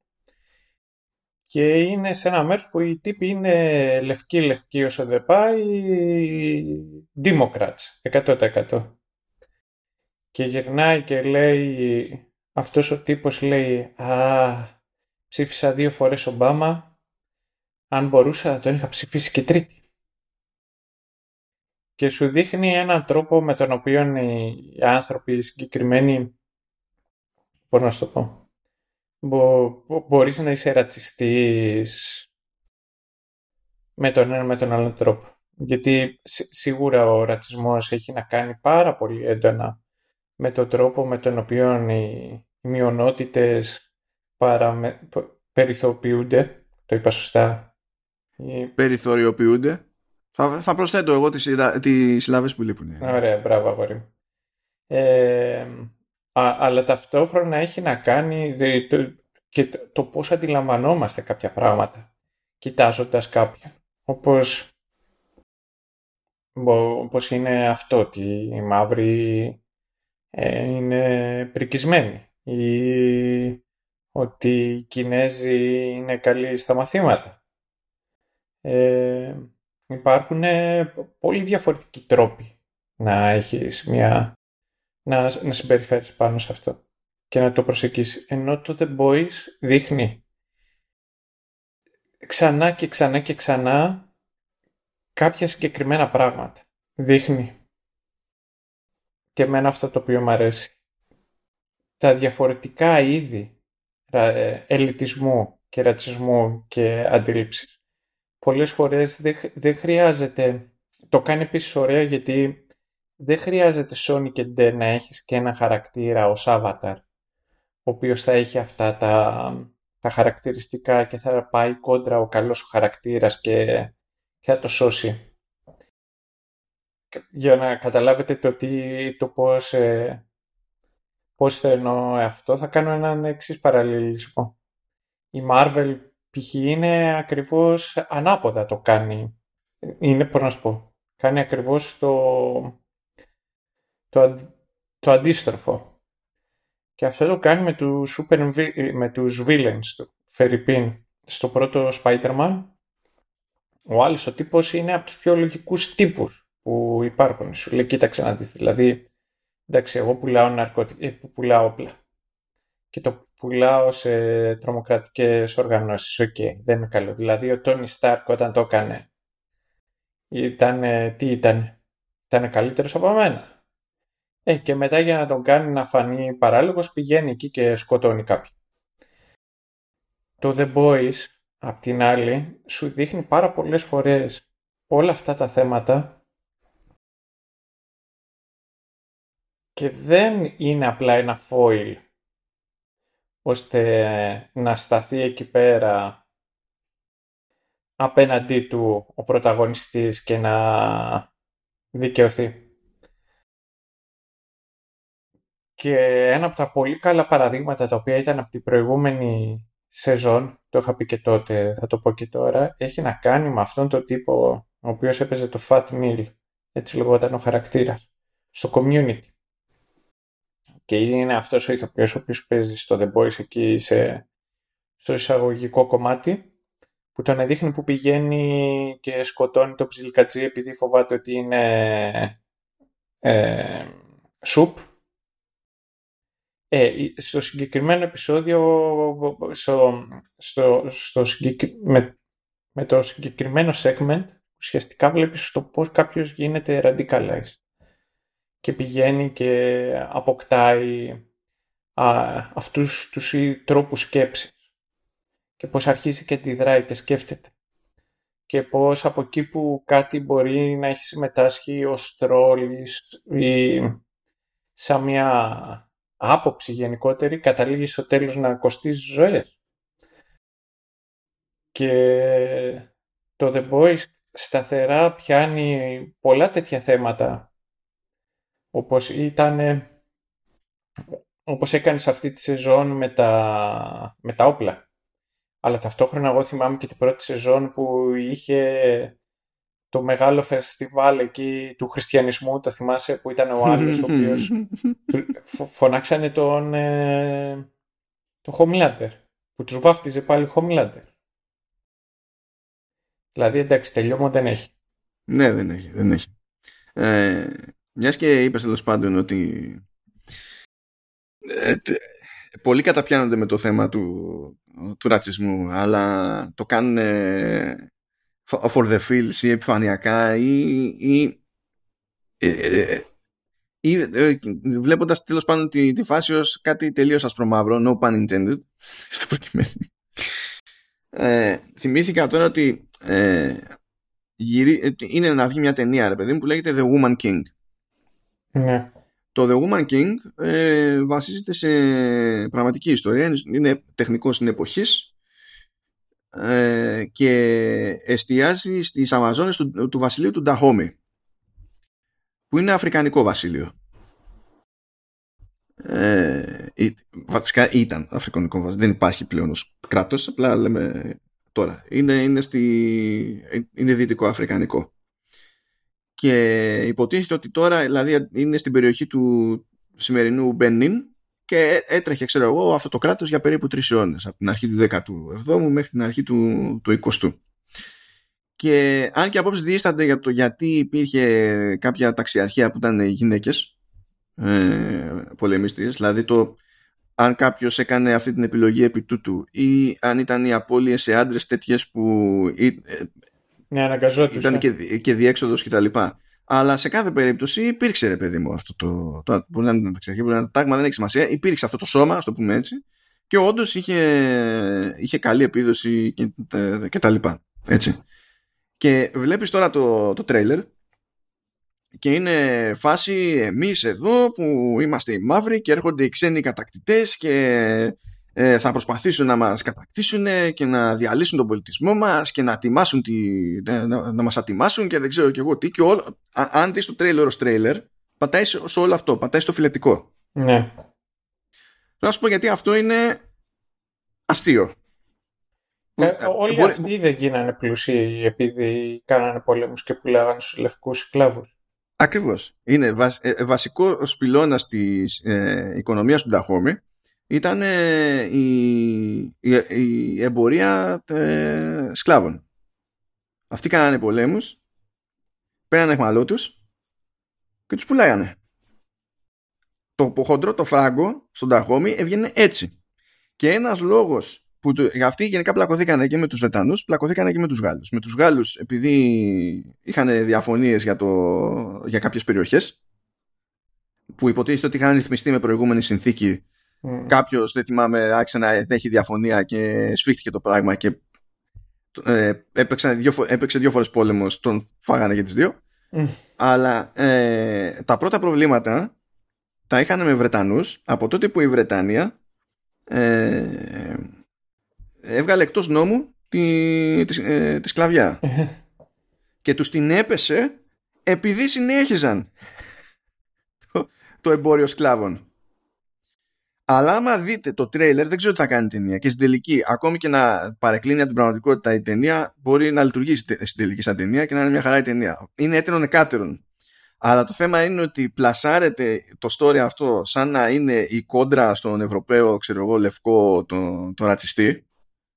Ε, προφανώς τα social media εκλαμβάνεται αναλόγως και είναι ακριβώς η λάθος επιλογή αφρικανικού κράτους για, το, για αυτό, το, αυτό το νόημα. Ναι. Και λες τώρα αυτό από, αν υποθέσουμε ότι δεν το χειρίζεται σωστά η ταινία ή απλά το αγνοεί και θα πει εγώ θα πω το, το τσιτάτο μου γιατί θέλω να βγω ότι να πω ότι, α, ότι οι σκλάβοι και οι κακοί Ευρωπαίοι και, και τα λοιπά. Αυτό θα το εκλάβουμε ως μαγιά ή ως αποτυχία. Σαν προσέγγιση. Χέσε την ταινία. Και εκεί είναι που, αυτό είναι που αποφεύγεται. Δηλαδή, σε τέτοιες συζητήσεις. Δεν καθόμαστε, ε, έχουν τυλτάρει ορισμένοι εκείνοι τόσο πολύ στο, στο άκρο που δεν εξετάζουν τις συνθήκες. Οι συνθήκες δεν είναι δικαιολογία για το σκλαβοπάζαρο. Δηλαδή δεν, δεν υπονοώ ότι υπό κάποιες συνθήκες έβγαζε νόημα να είναι αυτή, είναι normal. Αλλά ε, και καλά, καλά τους κάνανε. Δεν είναι αυτό το point. Το point είναι ότι δεν μπορούμε να πηγαίνουμε και στο... στο δηλαδή, όπως δεν μπορούν να βγαίνουν όλοι οι λευκοί αγγελούδια, δεν μπορούν να βγαίνουν και όλοι οι υπόλοιποι αγγελούδια. Τι να γίνει. Ναι, Άνθρωποι είναι ναι. όλοι, το ίδιο σκατά είναι όλοι. Ναι, ναι. με, τον, με παρόμοιους τρόπους. Αλλά όχι, όχι. Γιατί πρέπει να είναι άσπρο μαύρο. Ε, και μ' αρέσει που το ενώ φαίνεται ότι το πιάνει με λίγο κλισέ τρόπο το, το The Boys αυτή τη φορά αν, αν υποθέσουμε ότι η ενασχόλησή του περιορίζεται στην κόντρα του A-Train με τον Blue Hawk ε, που ξεκινάει υποκριτικά βέβαια. Για μένα έχει περισσότερο εκεί αυτό το arc εστιάζει ότι εκείνος το βλέπει σαν rebrand για να ανεβούν οι μετοχές του και είναι ο ίδιος μαύρος και είναι ο ίδιος ξεπουλημένος στην ουσία στο, ναι, ναι, είναι, στην εταιρεία. Είναι σαν πώς να, πώς να το θέσω από ένα σημείο και έπειτα δεν μπορείς, επειδή είσαι από το ίδιο μέρος, έχεις την ίδια καταγωγή, δεν σημαίνει ότι έχεις ταυτόχρονα και την ίδια κουλτούρα με τους ε, υπόλοιπους. Ναι, βέβαια. Οπότε, αν εξαιρέσεις δηλαδή το χρώμα του δέρματος του, ο A-Train δεν, ε, δεν αντιμετωπίζει τα ίδια προβλήματα που αντιμετωπίζουν οι Αφροαμερικανοί, όπως είναι ο αδερφός του Φερρυπίνη ή άλλοι στην περιοχή που μεγάλωσε και μέχρι να, να πάθει τη ζημιά ο αδερφός του δεν τον ενδιέφερε κιόλας τι ναι, ναι. αντιμετωπίζουν. Δηλαδή τα, το παίρνει όλο στο, στο ρολόπ. Ε, ε, ενώ λοιπόν μπορεί να πει κάποιος ότι ε, εκεί πιάνει αυτή την παράνοια, που, γιατί είναι ξεκάθαρα το ζήτημα ρατσισμού εκεί πέρα. Εγώ πιστεύω ότι αυτό το ζήτημα, γιατί είναι η λογική του τέτοια, το πιάνει σε μεγαλύτερο εύρος και καλύτερα ε, στο, στο κομμάτι της ψυχολογίας της μάζας εκεί που αρχίζει και παίζει με τα και λέει τις ιστορίες του για fake news και τέτοια Homelander ε, δείχνει η σειρά ενώ σε κάποια φάση δείχνει και κάτι υποστηρικτές στη Stormfront που αυτή ήταν φορά παρτίδα στη Μένη και εμφανισιακά να κάνει μπάμ ότι είναι νεοναζί και μιας και είπε και για ριζοσπαστικοποίηση ε, ναι. προηγουμένως βλέπεις τον κόσμο που κατά τα άλλα φαίνεται να μην είναι Ναζί. Δεν είναι αυτά τα πλήθη. Είναι τα πλήθη που είμαστε εμείς σε μια χώρα που έχουμε ήρωες και αγαπάμε τους ήρωές μας γιατί μας προστατεύουν κτλ. Αυτό at scale. Και βλέπεις και τον Τόντ που είναι ο πατριός της κόρης του, του, του Mother's Καλά, ο Τόντ είναι νομίζω, νομίζω ότι είναι ο χαρακτήρας που μίσησε ο περισσότερος κόσμος. Ναι, ναι, είναι, είναι, είναι, είναι, βασικά δεν είναι ότι είναι σκατάνθρωπος αλλά είναι επικίνδυνα μαλάκας. Είναι ούτε, ούτε απλός μαλάκας. Είναι επικίνδυνα μαλάκας. Ε, γιατί ε, σίγουρα όλοι μας ξέρουμε και από ένα τότε. δηλαδή, Ξεκάθαρα. Δεν, ε, αυτό είναι που τον κάνει τόσο εκνευριστικό. Οπότε βλέπουμε στη μονάδα με τον Τόντ, στη μάζα που δεν είναι ε, δεξιούρα η συγκεκριμένη μάζα, να, ε, να αρχίζουν να είναι έτοιμοι να χάψουν οτιδήποτε τους λέει αυτός που θαυμάζουν, ε, και στο τέλος κάνουν τα στραβά μάτια, όχι απλά πανηγυρίζουν κιόλας. Όταν μπροστά τους αυτός που θαυμάζουν εξαϊλώνει έναν δικό τους που είναι εκεί. Ένα, όχι ένα δικό τους. Ήταν επειδή πάντα αυτοί οι άνθρωποι χωρίζονται σε, σε δύο κατηγορίες. Είμαστε εμείς εναντίον αυτών. Και έχει να κάνει με ανθρώπους οι οποίοι έχουν από ό,τι σκοτώνει έναν ο οποίος υποστήριζε την ε, τέτοια την Starlight. Ναι, γι' αυτό το λόγο πανηγυρίζει έτσι. Όμως πρόσεξε, αυτός και πάλι ήταν στο πλήθος που γουστάρουν φάση ήρωες και είμαστε γιούχου και, ναι, και ναι, ναι, ναι, Γιατί ναι. μπορείς να είσαι σε πολλαπλές ομάδες ταυτόχρονα παράλληλα και το, και το ποια ομάδα μετράει τη δεδομένη στιγμή είναι και βάσει συνθήκων και συγκυρίας. Εκείνη την ώρα λοιπόν έγινε ένας διαχωρισμός παραπάνω. Α το πούμε έτσι. Ή, δεν κι αλλιώς είναι λίγο ρευστό. Αλλά το φάγανε, ρε παιδί μου, το φάγανε. Και όλοι αυτοί είναι, ε, είναι στημένο να είναι το look ότι είναι οι πιο τυπικοί άνθρωποι, ενδεχομένως και οικογενειάρχες στο περίπου, όπως ο Τόντ κτλ.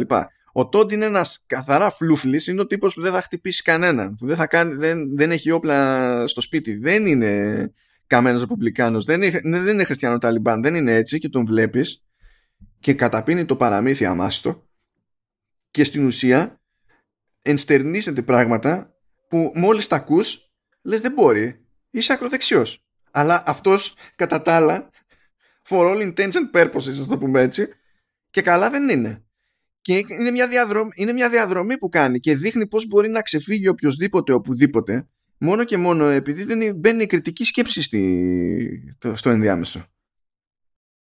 Όχι, ε, έχει να κάνει και όλας και με τα, πώς να πω, με το οικονομικό background, με, με το που μεγάλωσες. Εγώ ξέρω τύπους οι οποίοι ε, είναι, πώς να σου πω, ψηφίζουν ε, Τσίπρα, αλλά στην πραγματικότητα είναι πιο δεξί από Νέα Δημοκρατία. Δηλαδή ξέρω ταξιτζή, ο οποίος ε, εξαιτίας των Uber και τα λοιπά, επειδή το σύστημα με, το ταξί, με τα ταξί, όπως και να το κάνεις, ήταν πρωτεργάτης το Πασόκ έτσι όπως το έστησε και παραμένει κλειστό ε, σύστημα και επάγγελμα και είναι ο συγκεκριμένος τύπος βαμμένος Τσίπρας και είναι κατά τα άλλα πατρίς, θρησκεία, οικογένεια. Να το βγάλει. Ναι, βγάλει Αλλά ξέρω και άλλων, ε, ξέρω και άλλους ανθρώπους, είναι πιο μεγάλοι, είναι ε, εξιντάριδες, είναι ξέρω στη γωνία που, στη, στη γενιά που είναι οι γονείς της δικιάς μας της γενιάς, οι οποίοι ψηφίζανε ΣΥΡΙΖΑ από την εποχή συνασπισμού, που αλαμβάνω. Ε, και αυτή είναι της λογικής ε, πατρίς θρησκεία οικογένεια. Αλλά ψηφίζουν αριστερά διότι μεγαλώσανε σε φτωχογειτονιές οι γονείς τους δουλεύανε οικοδόμοι και δουλεύανε και στα εργοστάσια. Ναι, έχει καταλήξει να είναι σαν, ε, μέσα στο κεφάλι δηλαδή, και στην μία περίπτωση και στην άλλη, είναι, είναι σαν παράδοση, σαν να έχει μετα, ε, μετατραπεί ναι, σε ναι, παράδοση. Ναι, ναι, Που ισχύει αυτό, το ψηφίζω ότι ψηφίζαν οι γονείς μου, γιατί αυτό το ξέρω εγώ, το ναι, έχω μάθει και τέτοια. Αυτό είναι, οπότε κάποια πράγματα αρχίζουν λοιπόν και διαχωρίζονται. Ε, αλλά συνήθως οι άνθρωποι σαν το το μπορούμε να το δούμε στην, ε, και, και σε εμάς ειδικά τώρα με τα social media και επειδή περάσαμε και μια εποχή με το κορονοϊό που κάθε ένας έλεγε το μακρύ του και το κοντό του και εντάξει η ηλικιότητα και από τις δύο πλευρές. Εγώ θα σταθώ με τους, για το εμβόλιο, για τους εμβολιαστές και τους μη εμβολιαστές Καλά, είναι απίστευτο το τρόπο με τον οποίο ε, οι αρνητές γενικότερα κάνανε τούμπα. Δηλαδή οι αρνητές στην αρχή ήταν ε, ε, αρνητές τσάντ. Κυρνάγανε εκεί και λέγανε φοβάστε ρε μια γρυπούλα. Ε, είτε έξω, πιάστε τη ζωή από τα αρχίδια και συνεχίστε. Ε, και μετά τέλος πάντων όταν ε, αποδεχτήκαν ότι όντως υπάρχει ο ιός αλλάξανε ρότα και ξεκινάγανε και λέγανε του μπατζανάκι μου ο φίλος ε, έκανε το εμβόλιο και του ξεράθηκε το ένα αρχίδι. Μην, ε, μην το βάζετε αυτά στα παιδιά σας. Προέρχονται από, από εκτρώσεις. Ναι. Εκεί πέρα είναι που... Ε, εκεί ε, κυλάει ένα δάκρυ, πεθαίνεις λίγο μέσα σου, ξέρω εγώ, για τη σχέση αιτίου αιτιατού. Και λες, ναι. ξέρεις το, έκανα εμβόλιο και την επόμενη μέρα έπαθα έμφραγμα. Δεν σημαίνει ότι χωρίς το εμβόλιο δεν θα πάθαινε έμφραγμα. Γιατί όλοι, πολλοί άνθρωποι παθαίνουν φράγματα κάθε μέρα. Δηλαδή, Α, Αυτό, κοίταξε να δεις. Ε, ευτυχώς για, ευτυχώς για το παράδειγμά μου και δυστυχώς για την καθημερινότητά μου, ε, δεν έχει καμία από τις δύο πλευρές αποκλειστικότητα στην ηλικιότητα. Καλά, εννοείται αυτό. Ναι. Γιατί και ξέρω πολλούς οι οποίοι ήταν φανατικοί υπέρ του εμβολίου, ξεκινάγανε και σου λέγανε «Ρε φίλε, επειδή δεν έχεις κάνει εσύ εμβόλιο, εγώ δεν μπορώ να βγω έξω. Και ήταν έτοιμοι να ρίξουν μπουνίδια. Άμα ήταν να ρίξουν, ναι, δεν είχε νόημα να ρίξουν μπουνίδια, αλλά τώρα υπό συνθήκη, το επειδή ε, ε, δεν έχεις κάνει εσύ, δεν μπορώ να βγω έξω. Και καλά ότι για αυτό το λόγο παίζουν τα περιοριστικά μέτρα. Ε, τα περιοριστικά μέτρα έπρεπε να παίξουν έτσι κι αλλιώς, διότι γενικά ο πλανήτης δεν ήξερε ακριβώς τι αντιμετωπίζει και έπρεπε να μαζέψει data. Οπότε ναι. μέχρι τότε ε, λες, κάτσε να γλιτώσουμε τα χειρότερα. Γιατί αλλιώς δεν. Εντάξει. Και απ' την άλλη, αν το λέει από τη σκοπιά ότι ε, επειδή κυκλοφορείτε εσείς και δεν προσέχετε τίποτα, εγώ δεν μπορώ να βγω έξω.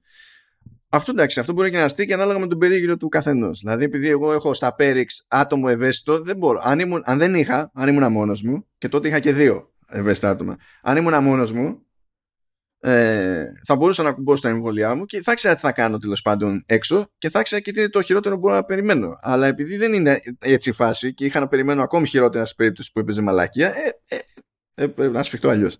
Ναι. Τέλος πάντων, ναι. Για να τελειώσω κι εγώ με την πίπα που θέλω να πω. Ούτως ή άλλως explicit θα είναι το, Καλά, ναι, το επεισόδιο, οπότε ας μιλήσω κανονικά. Λοιπόν, ε, όλοι αυτοί οι άνθρωποι είναι συνήθως άνθρωποι, ε, εγώ τους λέω τα τρία modes. Γιατί τα, στο facebook τους, τα post τους έχουν τρία πράγματα, τα οποία πάνε συνήθως να αλλάξει. Καλημέρα, καλησπέρα, η Παναγία να σε έχει καλά. Ε, τι ωραία που είναι η πατρίδα μας, γι' αυτό μας ζηλεύουν όλοι. Βυζιά. Εντάξει, το ένα φέρνει τ' άλλο. Το ένα φέρνει τ' άλλο, λοιπόν. Αυτοί είναι άνθρωποι οι οποίοι είναι συνήθως ημιμαθείς ή δεν τα ξέρουν καλά, έχουν μια τάση να νιώθουν σπουδαίοι πιστεύοντας κυρίως αποκλειστικά σε... τους κάνουν να νιώθουν και πιο σπουδαίους και πιο έξυπνους στο να πιστεύουν σε αυτό το οποίο δεν είναι mainstream. Και ε, δεν χρειάζεται να πω ότι πόσο επικίνδυνο είναι όλο αυτό. Αλλά αυτό το οποίο έχει γίνει ακόμα περισσότερα πιο κουραστικό είναι το εξής ότι είναι αυτοί οι άνθρωποι οι οποίοι πλέον σε δυσκολεύουν απίστευτα να κάνεις την οποιαδήποτε είδους κουβέντα μαζί τους. Γιατί πραγματικά πάντα καταλήγει σε ένα είδους η κουβέντα όλη.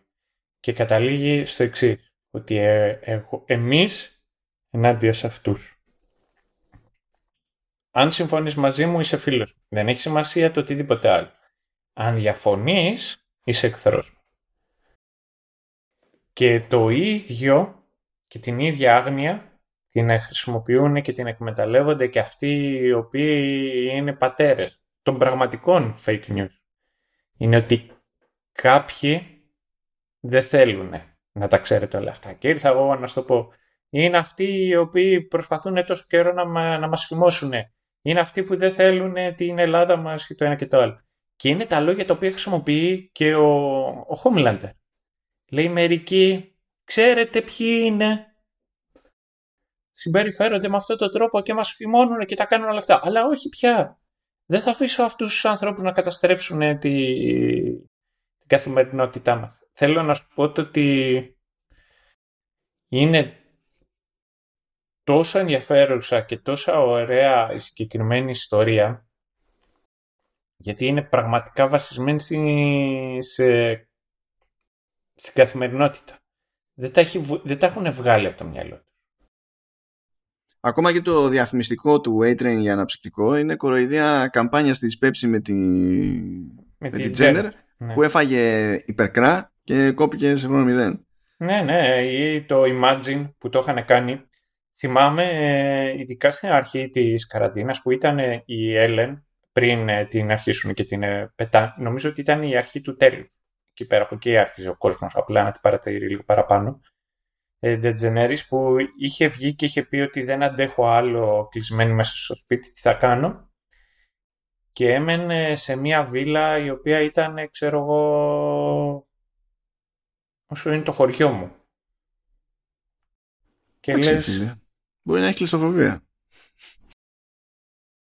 μπορεί να φοβόταν ότι θα χαθεί στο, στο κτήμα της. Ναι, δεν είχε κανέναν δίπλα της να, να, να τη βρει έτσι και ναι, σωστό και αυτό. Ναι. Τέλος πάντων. Εντάξει, θέλω, θε- θέλω ε, να σε βοηθήσω να εξοικειωθείς με ένα φαινόμενο. Για- γιατί είμαι σίγουρος ότι δεν θέλω εγώ. Όχι θέλεις, είναι πάρα πολύ χρήσιμο. Είναι πάρα- Γιατί είναι και κάτι που μπορείς να το πετάς σαν ατάκα, να μην καταλαβαίνεις κανένας, ε, κανένα, Did your να μην brain καταλαβαίνει got κανένας fucked Χριστό. by stupid; Ναι, κάπως έτσι, αλλά χωρίς να το πεις αυτό. Α, οκ. Λοιπόν, υπάρχει το, ένα φαινόμενο ε, στη ψυχολογία που λέγεται Dunning-Kruger. Έχεις ακουστά; Όχι. Hit me. Είναι, είναι αγαπημένο. Λοιπόν, ε, λέει σύμφωνα με αυτό το, το φαινόμενο, λέει ε, άνθρωποι χαμηλών ικανοτήτων εξειδίκευσης ή εμπειρίας σε συγκεκριμένο είδος δραστηριότητας. Α, που έχουν περισσότερη αυτοπεποίθηση. ή γνωστικό αντικείμενο, ναι, αλλά είναι το κόμπο. Ε, τείνουν, λέει, να υπερεκτιμούν την ικανότητα και τη γνώση τους και στον αντίποδα ε, άνθρωποι με τα αντίθετα χαρακτηριστικά που έχουν ικανότητες, εξειδίκευση και εμπειρία σε, κάποιο, ε, σε κάποια δραστηριότητα ή σε κάποιο γνωστικό αντικείμενο ε, έχουν τη, την τάση να ε, Υποτιμούν. να υποτιμούν τη, τις ικανότητές τους. Και αυτό δημιουργεί ένα perfect storm Μμμ. για όλο το υπόλοιπο. Απλά θα φανεί χρήσιμο. Είναι αυτό που κάποια στιγμή θα σου πει κάποιος κάτι τελείως αδιανόητο που χρειάζεσαι να έχεις περάσει 4 δευτερόλεπτα ε, ως νοήμων οργανισμός επί γης για να διαπιστώσεις ότι δεν ισχύει, αλλά είναι σίγουρος ότι ισχύει και ότι είναι ε, πανανθρώπινη αλήθεια. Του κάνεις έτσι μία στον ώμο, του λες Dunning Kruger, ε. Δεν καταλαβαίνει Χριστό. Χαμογελάτε εκεί μεταξύ σας, γιατί αυτός δεν θέλει να δείξει ότι δεν κατάλαβε Δεν τίποτα. ξέρει και τι είναι αυτό, ναι. Οπότε περνάς λίγο καλά, χωρίς να ξεκινήσει με τη μία καυγάς ρε, παιδί μου. Τώρα, άμα χοντρύνει παρακάτω, είναι άλλο καπέλο. Εντάξει, είναι OK. Okay. Κάπως καταλαβαίνετε, καταλαβαίνετε, γουστάρουμε απίστευτα να γίνονται τέτοιου είδους εξερευνήσεις από, από έργα κάθε είδους με τη λογική ότι στα πετάει, σου πετάει πράγματα που γίνονται. Γίνονται και ξέρεις ότι γίνονται. Φροντίζει να είναι πράγματα που έχουν πάρει και διάσταση, ας πούμε, έξω. Και σου δείχνει και στις δύο μπάντες ότι είναι πάρα πολύ εύκολο να είναι σκατά. Και αν όλα είναι σκατά, εσύ ως θεατής ε, αναγκάζε, φαντάζομαι ή ελπίζω, να αναρωτηθείς αφόσον είναι έτσι και μπορούν όλοι από παντού να ξεφύγουν και πάλι στην ίδια τρύπα να καταλήξουμε τι μπορούμε να κάνουμε διαφορετικά ώστε να μην το σκατώσουμε; Και Α, α, αυτό είναι το καλό που αφήνει μια παραγωγή σαν το The Boys. Που, α, χωρίς να έχει απαραίτητα το καλύτερο γράψιμο όλων των εποχών, έτσι. Θα, μπορεί να πει κάποιος ναι, αλλά τι να, δεν είναι αυτό το point. Το point είναι όμως πώς διαχειρίζεται αυτά με τα οποία καταπιάνεται. Και έχω και άλλα παραδείγματα από αυτή τη φάση. Γιατί μ' άρεσε που αυτό είναι ύπουλο. Αυτό δηλαδή δεν το εξηγεί, δεν προσπαθεί καθόλου να το εξηγήσει. Ε, αν σε κάποιον δεν μπει το ζυζάνιο να ψαχτεί ή δεν το ξέρει από πριν, δεν θα του πει τίποτα αυτός ο διαχωρισμός. Σε κάποια φάση λένε στον Soldier Boy, μπλα μπλα μπλα, έχεις PTSD. Όταν λέει ότι κάνω blackout μετά από αυτό Ναι, και ναι. δεν θυμάμαι τίποτα, του λένε έχεις PTSD.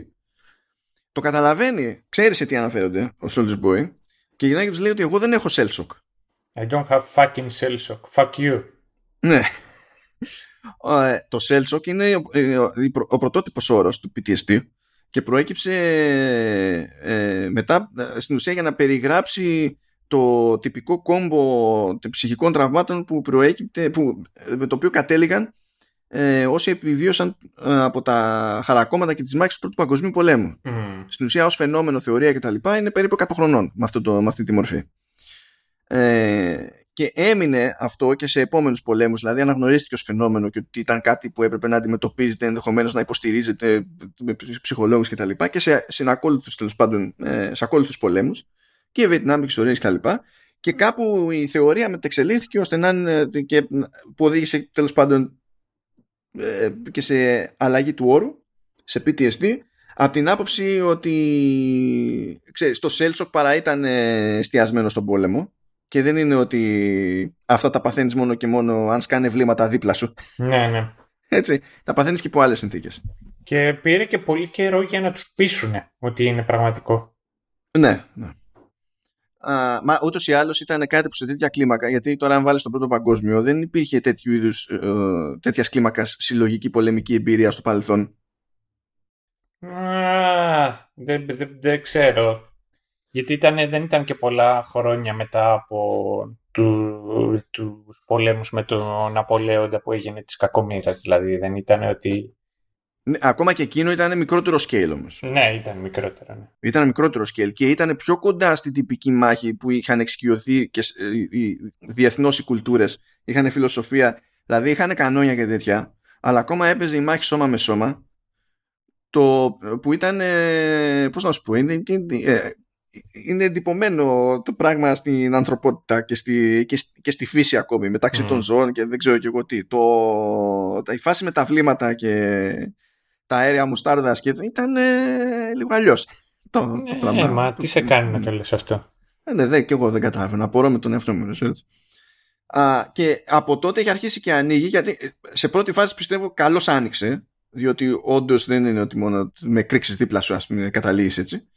Ε, και από τότε παρανοίγει, παρανοίγει, παρανοίγει, παρανοίγει και πλέον έχει γίνει pop το PTSD. Δηλαδή οτιδήποτε σου θυμίζει κάτι που ήταν δυσάρεστο από το παρελθόν ε, είναι πάτημα ε, για ορισμένους να λένε ότι έχω PTSD από αυτό, έχω PTSD από εκείνο, έχω PTSD από το. Φτάσαμε στην άλλη τη μαλάκια. Πώς έφτασε ο Τόντ. Ναι, ναι, ναι. Ένα στο άλλο. Φτάσαμε στην άλλη τη μαλακία. Έχουμε PTSD για τα πάντα. Οτιδήποτε ήταν δυσάρεστο και το, θυμά, το θυμόμαστε ότι είναι δυσάρεστο, ε, μας έχει μείνει και η αίσθηση, σημαίνει ότι έχουμε PTSD. Δεν είναι ακριβώς έτσι, παιδιά. Το PTSD είναι και, δηλαδή δημιουργεί και ε, λειτουργικό πρόβλημα. Δηλαδή, δεν είναι το αισθάνομαι άσχημα, είναι, έχει κι άλλο, έχει άλλες προεκτάσεις. Αλλά τέλος πάντων, αυτό τώρα ότι αυτός καταλαβαίνει το PTSD, ξενερώνει και λέει Όχι, δεν πάσχω από σέλσο και παίζει αυτή η διαφοροποίηση στους όρους, παραπέμπει σε όλη αυτή την εξελικτική πορεία του, του concept στη, στην ψυχολογία. Αλλά δεν το κάνει νιανιά. Δεν είναι focus point για το, για το The Boys. Είναι μια ενδιαφέρουσα λεπτομέρεια, ας το πούμε έτσι, στο, στο παρασκήνιο. Ναι, αλλά εκεί, εκεί που εστιάζει όλη αυτή η έκφραση και ο τρόπος είναι που μετά και όλα συνεχίζει ε, και λέει Do you know what I did when, I, when I'm, I'm sad? Nothing, because I'm not a fucking pussy. Και είναι ο ορισμός ε, του, νο, τα κεντρικά θέματα της συγκεκριμένης σεζόν για μένα είναι δύο. Το πώς είναι ένας γονιός και το toxic masculinity. Έτσι, έτσι. Εγώ θα έλεγα ότι είναι πάνω από δύο, αλλά σίγουρα είναι και αυτά. Ναι. Ε, το toxic masculinity που λες. Γενικά ήταν, ήταν σου, ακριβώς ωραίο segue, ωραία μετάβαση ήταν αυτή. Όντως το, το toxic masculinity είναι ζήτημα. Αλλά ακόμα και έτσι το πιάνει ως διαδικασία. Είναι κάτι ε, που προκύπτει που ε, εδώ, εδώ ειδικά ε, ναι μεν συμβαίνει και από άντρες ή γυναίκες αλλά πιο περιφερειακά τουλάχιστον σε αυτή τη σεζόν, πολύ περισσότερο όμως από άντρες σε άντρες, που είναι και πατέρας με, με παιδί. Και γίνεται διαιώνιση τη συμπεριφοράς και του, και του φαινομένου. Ενώ το κλεισέ σε τέτοιες περιπτώσεις, σε πιο mainstream παραγωγές, είναι το θύμα να είναι, να είναι 90 φορές σε 100 να είναι γυναίκες. Το θέμα, ναι, ναι, το, ναι. το θύμα, το Πάλι προφανώς και συμβαίνει στην πραγματικότητα. Δεν είναι αυτό το θέμα. Αλλά σε μια τέτοια διαδικασία όλοι θύματα είναι ε, είναι, είναι όλο fucked up έτσι κι αλλιώς δηλαδή και μ' αρέσει που κάνει και το άλλο από την, την άλλη μπάντα Γιατί προφανώς παίζει επίσης σεξισμός και αβέρτα. Δηλαδή έχουμε το υπερκομμάτι εκεί του Supersonic. Δεν χρειάζεται ιδιαίτερη προσπάθεια. Για να μην συζητήσουμε τώρα για τις μαλακίες του Homelander και τα οάρια της ναι, Maeve ναι. και διάφορους άλλους. Δηλαδή δεν είναι, δεν, δεν κρύβεται. Δίνει πόνο ρε παιδί μου σε αυτό το θέμα. Αλλά και αυτό δεν είναι μονόπαντο. Και γι' αυτό ξεχώρισα μια ατάκα πάνω εκεί στη διαφωνία της Annie παύλα Starlight με τον Χιούι για την όλη φάση με το γιατί κουμπώνει V και λέει ότι θέλω μια φορά στη ζωή μου να είμαι εγώ σε θέση να σε προστατεύσω και ότι στην ουσία νιώθει ανήμπορος και μειονεκτικά ε, διαφορετικά γιατί εκείνη έχει δυνάμεις ο ίδιος δεν έχει και αισθάνεται άχρηστος στη δυναμική της σχέσης και τα λοιπά. Ε, και γυρνάει σε κάποια φάση ε, η, η Starlight και λέει ε, I don't need saving by you I need you. Και μου αρέσει αυτό το, το κόμπο διότι Σταύρο υπό νορμάλ συνθήκες πώς θα ε, πήγαινε αυτή η ατάκα; Υπό νορμάλ συνθήκες εννοούμε σε, στα κλισέ τα κινηματογραφικά. Ναι ναι ναι. I don't need you to save me. I can save myself. Έτσι, αυτό, αυτό. ενώ, εδώ, ενώ εδώ ξεκινάει, στην, αρχή είναι το ίδιο, είναι το ίδιο, διότι δεν είναι περίεργο να σου πει ότι ε, ε, μπορώ να κάνω κουμάντο μόνη μου, δεν είναι περίεργο. Κάποιοι, όπως, όποιο γκρουπ ανθρώπων και να πιάσεις, κάποιοι θα μπορούν, κάποιοι δεν θα μπορούν. Κάποιοι χρειάζονται, κάποιοι δεν χρειάζονται. Ε, ή κάποιοι μπορούν σε κάποια πράγματα, δεν μπορούν σε κάποια άλλα. Όλοι έχουν, είναι καλύτεροι κάποιον άλλον σε κάτι και χειρότεροι κάποιον άλλον σε κάτι και γι' αυτό υπάρχουμε εδώ να βοηθάμε στον άλλον. It is what it is. Αλλά γυρνάει και λέει I need you που υποτίθεται ότι εκείνη έχει τις υπερδυνάμεις ο άλλος δεν τις έχει αλλά ακόμη και έτσι επειδή ε, ε, αγαπιούνται ε, ψυχολογικά είναι αλλιώς mm. είναι αλλιώς και ότι ε, και του το λέει κιόλας και με τη λογική ότι κακό αισθάνεται και τόσο μειονεκτικά γιατί να ακόμη και έτσι είναι, είναι αυτό. Μ' άρεσε που δεν το πήγε στο, στο τσιτάτο. Ναι, γιατί ένας από τους τρόπους με τους οποίους βλέπουμε και το toxic masculinity από μια διαφορετική προσέγγιση είναι ο ίδιος ο Χιούι ο οποίος βαράει πορεία εκείνη την ώρα, ο οποίος νιώθει λίγος επειδή δεν μπορεί να ουσιαστικά να ζήσει την, την κλασική και την αναμενόμενη σχέση που πρέπει να έχει ένας άντρας. Να είναι αυτός ο οποίος να, να είναι ο πιο διάσημος, αυτός ο οποίος παίρνει τα περισσότερα, αυτός ο οποίος είναι ο πιο σημαντικός. Και το βλέπουμε καθ' όλη τη διάρκεια. Δηλαδή, ένας από τους τρόπους για τους οποίους τρελαίνεται είναι ότι δεν μπορεί να κάνει το πιο κλασικό από όλα. Μπορείς να μου ανοίξεις το βάσο. Και είναι κάτι το. Ναι, είναι κάτι το οποίο εγώ το έχω βιώσει και στις σχέσεις μου και το έχω δει και να συζητιέται κιόλας. Δεν έχει να κάνει με τον τρόπο με τον οποίο οι ίδιοι άντρες βλέπουν τους άντρες. Λέγω, και το έχω ακούσει πολλές φορές αυτό να λέει, γιατί και να λέει, αν δεν μπορεί να κάνει και κάποιες. Ε, γιατί τον θέλω τον άντρα, άμα δεν μπορεί να κάνει και π.χ. την αλφα δουλειά. Μου φέρνει τα ψώνια ή το οτιδήποτε. Και είναι κάτι το οποίο είναι μια αντίληψη την οποία την έχει και ο ίδιος ο Χιούι. Και είναι κάτι το οποίο τον ταλαιπωρεί και τον ενοχλεί. Είχε πει... Και επίσης τον επηρεάζει αυτό με τον τρόπο με τον οποίο βλέπει και τον πατέρα του. Μπράβο, μπράβο. Περίμενα, ήθελα να δω αν θα κάνει τον κύκλο, γιατί όντως συνδέεται όλο αυτό. Δώσε, ναι. δώσε. Ε, που τον βλέπει σαν έναν άνθρωπο ο οποίος ήταν αδύναμος, ο οποίος δεν κατάφερε ποτέ να σταθεί για τον εαυτό του και ένας Χιούι ο οποίος είναι αγανακτισμένος πλέον διότι έχει προσ... Ε, είδε, βίωσε την αδικία με την Ρόμπιν η οποία σκοτώθηκε. Είδε ότι το σύστημα των σούπερ ολόκληρο είναι διεφθαρμένο. Προσπάθησε να δώσει ένα τέλος σε αυτό και τον ε, τραβήξανε πριν ε, καταφέρει να είναι ουσιαστικό το τέλος. Πήγε στο να δουλέψει με την Νούμαν για να κυνηγάει σουπ και μαθαίνει ότι η Νούμαν είναι σουπ. Ναι, και μετά συνειδητοποιεί συνέχεια ότι υπάρχει ένα... Αυτό το λένε κυρίως για τις γυναίκες, αλλά στη συγκεκριμένη περίπτωση αντιστοιχεί και για αυτό το glass ceiling, που, είναι... που δεν μπορεί να σπάσει, δεν μπορεί να φέρει ουσιαστική αλλαγή, δεν μπορεί να ξεπεράσει ένα όρατο εμπόδιο το οποίο βρίσκεται μπροστά του. Και αρχίζει και σκέφτεται ότι όλο αυτό είναι επειδή παίζει με τους κανόνες. Επειδή είναι λίγος, επειδή δεν έχει τα όπλα τα οποία χρειάζεται. Και γι' αυτό μπαίνει σε μια τέτοια. Αλλά πάνω απ' όλα, ενώ όντω το κάνει για... και για την Άννη, πάνω απ' όλα το κάνει για τον εαυτό του.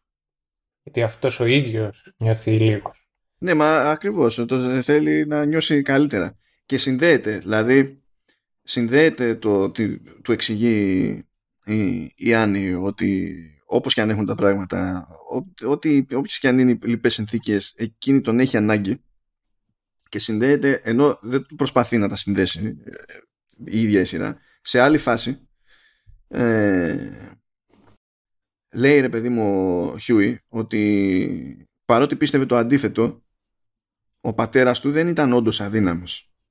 Αλλά ε, λέει εγώ δεν ήξερα με τι μοιάζει η δύναμη. Και εκεί είναι που ζητά και συγγνώμη για την όλη φάση από τη Starlight. Διότι κατά μία έννοια έτσι, κάποια δύναμη σε κάτι είσαι δυνατός ας το πούμε εντός εισαγωγικών ώστε να αισθανθεί οποιοδήποτε στην προκειμένη η, η Άννη ότι σε έχει ανάγκη αλλά επειδή αυτό πηγαίνει και προσκρούει στο κλισέ που έχεις μέσα στο κεφάλι σου όχι για το αν είσαι δυνατός αλλά για το σε τι οφείλεις να είσαι δυνατός mm. ή ξεχωριστός ή δεν ξέρω και, και εγώ τι μπαίνεις σε mode does not compute και κολλάει λοιπόν και με την ατάκα ότι στην ουσία είχα για ξεφτυλάκι τον πατέρα μου, τον είχα για αδύναμο, αλλά εγώ δεν είχα ιδέα. Ναι, ναι. Τι είναι δύναμη και τι δεν είναι, ας πούμε. Τι, τι, τι είναι αδυναμία. Και τα κάνει αυτά και περιμένει, θα το πω άλλη μια φορά, να κουραστείτε όλοι. Τα κάνει αυτά η σειρά και δεν είναι μέσα στη μάπα, περιμένει να συνδέσετε και λίγο τις κουκίδες που το εκτιμώ. Το εκτιμώ γιατί με βάζει σε ένα τρυπάκι να ψάχνουμε λίγο. Και συνήθως η εξερεύνηση σε αυτές τις περιπτώσεις οδηγεί και σε άλλες αποκάλυψούλε. Κάπως έτσι κατέληξα σε κάτι παντελώς άσχετο, αλλά πιο ευχάριστο. γιατί ε, σκάει ο, ως χαρακτήρας ο Legend. Πηγαίνουν εκεί πέρα, υποτίθεται ότι ήταν Έλληνε και έδινε κάποτε αυτός, ήταν manager στο, στη VOT και κάνει τα κουμάντα για το talent κάποτε. Και τώρα έχει μείνει, αράζει μόνος του. Είναι λοιπόν ο Legend και στο κόμικ ο, ο Legend υποτίθεται ότι είναι καρικατούρα του Stan Lee το οποίο βγάζει νόημα από την άποψη ότι υπάρχει η κουλτούρα του κόμικ και παίζουν references από εδώ και από εκεί. Ναι, γιατί ουσιαστικά το κόμικ ήταν μια σάτυρα για το Golden και Silver Age of Comics. Ενώ η σειρά εδώ πέρα πιάνει πολύ περισσότερο το, τη σύγχρονη εποχή και από τα θέματα τηλεόρασης και μεγάλων corporate και απλώνεται. Ακριβώς. Γι' αυτό λοιπόν ο Legend στη σειρά εδώ μετουσιώνεται σε κάτι τελείως άλλο στην πραγματικότητα. Δηλαδή δεν έχει ως βάση το Stanley καθόλου. Έχει βάση τηλεοπτικό και κινηματογραφικό παραγωγό, το Robert Evans, ο οποίος είναι από άλλες εποχές, άλλες δεκαετίες. Είναι από εκείνες τις δεκαετίες που μπορούσε να συνεχίσει να έχεις καριέρα όταν δεν ήταν απόλυτα σαφές αν δολοφόνησε συνέτερο για να πάρεις μεγαλύτερο μερίδιο σε κινηματογραφική παραγωγή. Δηλαδή δεν καταδικάστηκες, αλλά δεν βγήκε άκρη αλλά συνεχίζεις. Ναι. Καταδικάζεσαι βέβαια γιατί αισθάνεσαι και εσύ λίγο άτρετο να το βγεις από αυτό. Μετά κάνεις κάτι ματσακονιές και καταδικάζεσαι για εμπορία ναρκωτικών. Τελειώνει αυτό. Δεν χάνεις την καριέρα σου πάλι, συνεχίζεις. Άλλες εποχές είναι αυτές. Γενικά. Και έχεις το Legend τώρα εδώ πέρα στη, στην περίπτωση του, του The Boys, ο οποίος ε, νομίζω δεν μπορεί να πιει καν νερό χωρίς να, ε, να θυμηθεί κάποιο όργιο. Ε, εννοείται. Εκεί, μου άρεσε εκεί που έλεγε που έκανε με τον Μάρλο Μπράντο.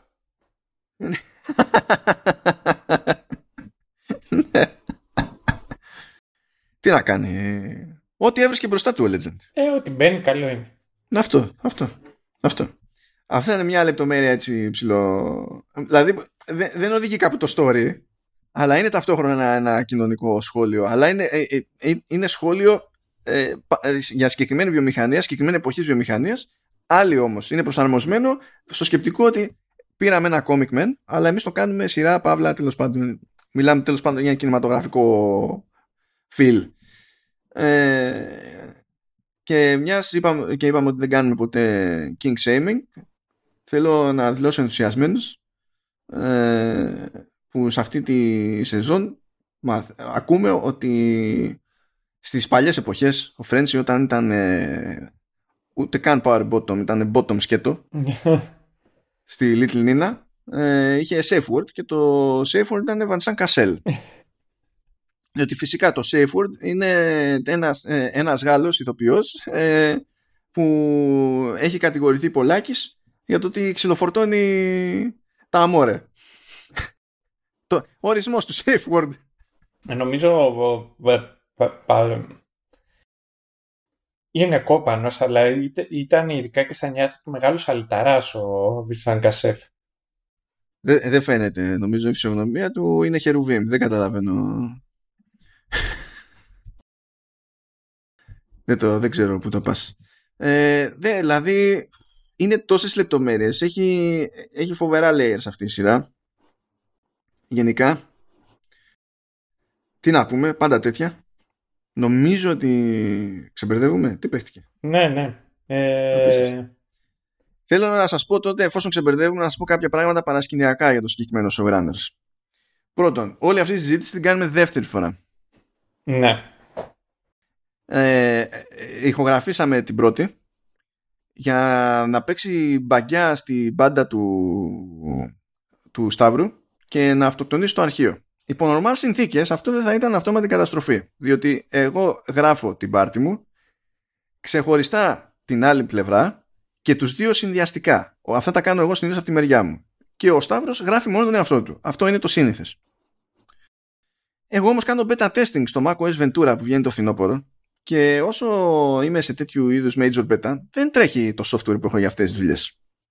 Δεν τρέχει εδώ και εβδομάδες. Έχω βρει μια μόντα και λειτουργώ με τους υπολείπους γιατί το Showrunners δεν είναι το μόνο podcast το οποίο φυτρώνω. Ναι. Και μέχρι στιγμής δεν είχαμε κανένα πρόβλημα. Και το πρόβλημα που είπα ότι συνέβη τώρα στην πρώτη απόπειρα εδώ με το, με το Σταύρο δεν ήταν πρόβλημα. Δηλαδή δεν έσκασε σε μένα που είναι τα πάντα όλα μπέτα και λες το πιο προβλεπέ είναι αν γίνει μαλάκι. Θα γίνει σε μένα πότε τέρμα γυρεύοντας. Όχι. Έσκασε στη δική του τη μεριά που είναι σε public release κανονικό όλο. Δεν πήγαινε γυρεύοντας πουθενά. Δεν έκανε τίποτα ο ίδιος στραβά. Απλά πέθανε η φάση. Από ό,τι ότι με τα Windows δεν είχα ποτέ performance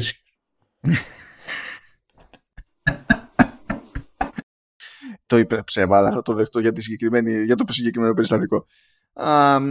ε, έγινε, έγινε αυτό το, το μαγικό και είναι λίγο θαύμα το ότι σε αυτή τη δεύτερη απόπειρα δεν ακουγόμαστε να πλήττουμε πιο πολύ και από το θάνατο ναι είναι ε, να πω και όλες ότι νιώθω ότι φέρω ευθύνε για την αποτυχία του πρώτου γιατί ανέφερα το όνομα του όχι, όχι, όχι, όχι, όχι, όχι, όχι. Δεν, δεν το είπα, δεν μετράει. Εντάξει, οκ. Okay. Ναι, ναι.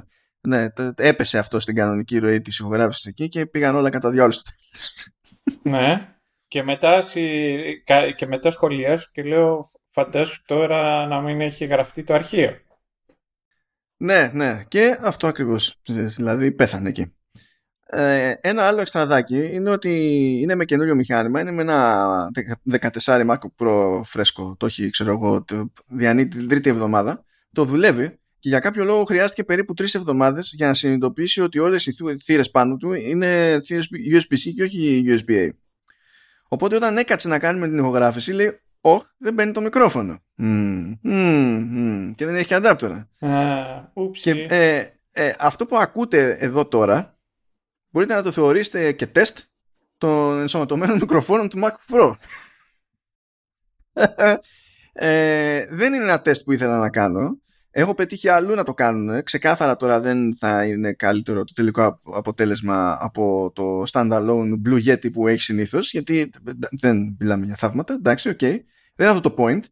Αλλά δεν νομίζω να έκανε ποτέ κανένας πιο εκτενές testing των ναι. ενσωματωμένων μικροφώνων των, των καινούργιων MacBook Pro ε, που η Apple επιμένει ότι είναι studio quality και κάνουν για podcasting. Δεν ισχύει, δεν ισχύει, αλλά το θέμα είναι ότι ε, αυτό που φτάνει στα αυτιά μου και την ώρα που τα συζητάμε δηλαδή μεταξύ μας που η local εγγραφή που κάνει ο, ο Σταύρος από τη μεριά του εκ των πραγμάτων δηλαδή βάσει spec θα είναι και λίγο πιο σοϊ ε, είναι τόσο καλύτερο το αποτέλεσμα από οτιδήποτε έχουμε πρόχειρο ακόμη και σε ακριβό headset Ναι.